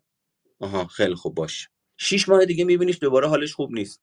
همین روش ها رو دوباره زندگی کرده. باز میای بهش میگه آقا ببین تو شیش ماه پیش میگه نه من الان به پول نیاز دارم. اول باید یه پول قلمه بیاد دستم تا فکرم باز بشه بعد برم اون کار رو بکنم. خب قربون شکل. تو اصلا فکرت بسته است بابت اینی که هی داری همینجوری زندگی می‌کنی. داری دور خودت میچرخی. چرا باید فکرت باز بشه؟ نه چیز جدیدی به خودت میدی نه مهارت جدیدی یاد می‌گیری. مدام هم که اصرار داری به روش تحول نیفته و تاریخ مصرف گذشته خودت عمل بکنی و انتظار داری یه نتیجه متفاوت بگیری. دیوونگی یعنی چی؟ انجام دادن یک کار تکراری داشتن انتظار ایجاد نتیجه عکس. هی من هر روز برم توی کوچه بنبست انتظار داشته باشم باز بشه یه روزی. خب من یه چیزی میشه. من یه مشکلی دارم. هوشیار نیستم موقعیت سنجی ندارم نمی‌بینم نمی‌شناسم که آقا اینجا بنبسته برم توی مسیر دیگه. نه من هم می‌خوام همین مسیر رو باز بکنم که به خودم و دیگران ثابت بکنم روشی که من انجام میدم درسته. خب خیلی خوب تو یه تحول نیفتگی داری یه مشکلی داری یه مسئله داری که نمی‌تونی انعطاف به خرج بدی مسئله هوش داری. هوش پیاژه میگه توانایی سازگاری با محیط. سادش من داخل یه محیطی میرم این کوچه بنبسته. چه از نظر واقعی چه از نظر روانشناختی. یه رفتاری رو انجام میدم که به نتیجه تکراری منجر میشه که اون که من می‌خوام و مد نظرم هست نیست. می‌خوام برج ده میلیون در بیارم. طبق این روش و الگو و مهارت و دانشی که الان دارم برج چهار تومن در میارم. هی می‌خوام بگم نه من با تکیه بر همین دانش باید ده میلیون در بیارم. خب آقا این دانش برای چهار میلیون تومن تنظیمه. تو اگه این دانش و مهارت افزایش ندی به ده میلیون نمی‌رسی. اون وقت چی میشه؟ ده سال با همین دانش کار می‌کنی. انرژی میسوزونی. رو ترد میلی آخر سر طلبکار هم هستی از در و دیوار و دنیا و خدا که من این همه انرژی گذاشتم و کار کردم نتیجه به دست نیاوردم. خب نتیجه به دست نیاوردی به خاطر اینی که دور خودت چرخیدی دیگه. و نه بستگی داره. جواب ثابت نداره. یه کسی میگه نمی‌دونم من متوجه میشم. واقعا نمی‌دونه. یعنی محرومیت هیجانی داره اگر با طرحواره درمانی بخوایم نگاهش بکنیم. یه کسی میگه نمی‌دونم یعنی طرحواره وابستگی داره. این آدم هر باری که توی موقعیت قرار گرفته توی زندگیش تحت تاثیر الگوهای والدیش یکی بوده براش مسئله رو حل کنه و در موقعیت قرار نگرفته که به چالش کشیده بشه را بیفته. همیشه یکی مسئلهش حل کرده. نمی‌دونم ورد زبونش بابت اینه که منفعله. نمی‌دونم. سریع میگه نمی‌دونم که از بار اینی که تو موقعیت قرار بگیره کاسه چه کنم چه کنم بگیره دستش استرابش بره بالا در بره. یه کسی هم هست نه پیگیره. دنبال کار و زندگیشه. واقعا نمی‌دونه. خب این دیگه تشخیص منومای روانشناسیه که می‌تونیم با توجه به تکنیک ها و آموزش هایی که می‌بینیم و تجربه‌ای که به دست میاریم تشخیصش بدیم. ممنون از لطفتون پاسخ جامعتون. خواهش می‌کنم. سلامت باشین. من امیدوار هستم در واقع افراد رو اینجا بتونم مجاب کنم تشریف بیارن. بیان پیش ما از نزدیک با هم ارتباط بگیریم. چون موقع که میریم توی یک محیط امن طبق ساختارها و استانداردهای حرفه‌ای مسائل روانشناختی اون وقت از یک جای مشخص با همدیگه شروع می‌کنیم و به یک جای مشخص می‌رسیم علمی تر صحبت می‌کنیم با تکیه بیشتر و چون رابطه ایجاد می‌کنیم از نزدیک همدیگر می‌بینیم خیلی اثر بخشش بیشتر میشه. کعبه آمال من اینه که ما بتونیم از نزدیک با همدیگه با افراد ارتباط داشته باشیم و این مسائل و خیلی از مسائل دیگه مثل روانشناسی رشد انگیزش هیجان روانشناسی شخصیت روانشناسی شناختی رو اونجا برای شما باز بکنم به اعماقی از وجودمون دست پیدا می‌کنیم که به فکرمونم خطور نمی‌کنه که چقدر می‌تونه وجود داشته باشه و چقدر می‌تونه ناخود آگاه وجود داشته باشه. و این ناخود آگاه وجود داشتن چقدر می‌تونه آگاهی من و شما رو طوری تحت تاثیر قرار بده که ما باورمون نشه. چیزی که داریم فکر می‌کنیم کاملا تحت تاثیر ناخود آگاهمونه و فکر می‌کنیم آگاهیم نسبت بهش. در صورتی که در عمق ناآگاهی قرار داریم. و تصورمون اینه که آگاه هستیم. خب خیلی ممنونم. محمد مهرگان هستم کارشناس ارشد مشاوره خانواده. ده سال یازده سالی است که در زمینه مهارت های روانشناختی فعالم. مشخصا رویکرد تحلیل رفتار متقابل رو آموزش میدم به شما. پادکست سایکوپاد و پادکست خاکستری روان رو میگم. زمینه فعالیت بنده هست. خیلی ممنونم که زمانتون رو اینجا سپری کردین. خواهش می‌کنم اگر بعدا در کست باکس یا کانال تلگرام این فایل رو گوش دادین و به انتها رسیدین حتما برای من کامنت بذارین. کامنت ها رو تک تک می‌خونم. به من کمک می‌کنه در راستای اینی که title ها رو انتخاب بکنم و به اصطلاح با شما ارتباط داشته باشم. این خیلی خوشایند نیست که من فعالیت بکنم زمان بذارم محتوا تولید بکنم ولی بی پاسخ بمونه بی کامنت بمونه. پس در نتیجه خواهش می‌کنم برای من کامنت بذاری تا من متوجه بشم فعالیتی که می‌کنم شنیده میشه. اثر می‌ذاره. دستمزد منه این. من از شما خواهش می‌کنم لطفا دستمزد منو پرداخت کنید. و در جهت اینی که اگر خواستید با من در تماس باشید این زیلینک که بالای سر من رو که کلیک بکنید توی صفحه‌ای که براتون باز میشه یه گزینه است به نام واتساپ سبز رنگ. اونجا هم راه دسترسی به بنده هست. امیدوارم مثل همیشه براتون آگاهی بخش بوده باشه. شما در هر لحظه از اتاقهایی که بنده برگزار می‌کنم می‌تونید تشریف بیارید بالا. و این سوال مطرح بکنید که رفرنسی که از روش داری حرف می‌زنی چیه؟ اینو بابت این عرض می‌کنم که شما خیالتون راحت باشه بابت محتوایی که دریافت می‌کنید که زرد نیست که قابل اتکاه که علمیه که تخصصیه و با خیال راحت می‌تونید مورد مصرف و استفاده توی زندگیتون قرار بدید. شما رو تا روز و ساعت دیگه به خدای بزرگ میسپارم. 15 ثانیه این روم باز میمونه به احترام شما و بعد از اون روم رو میبندم.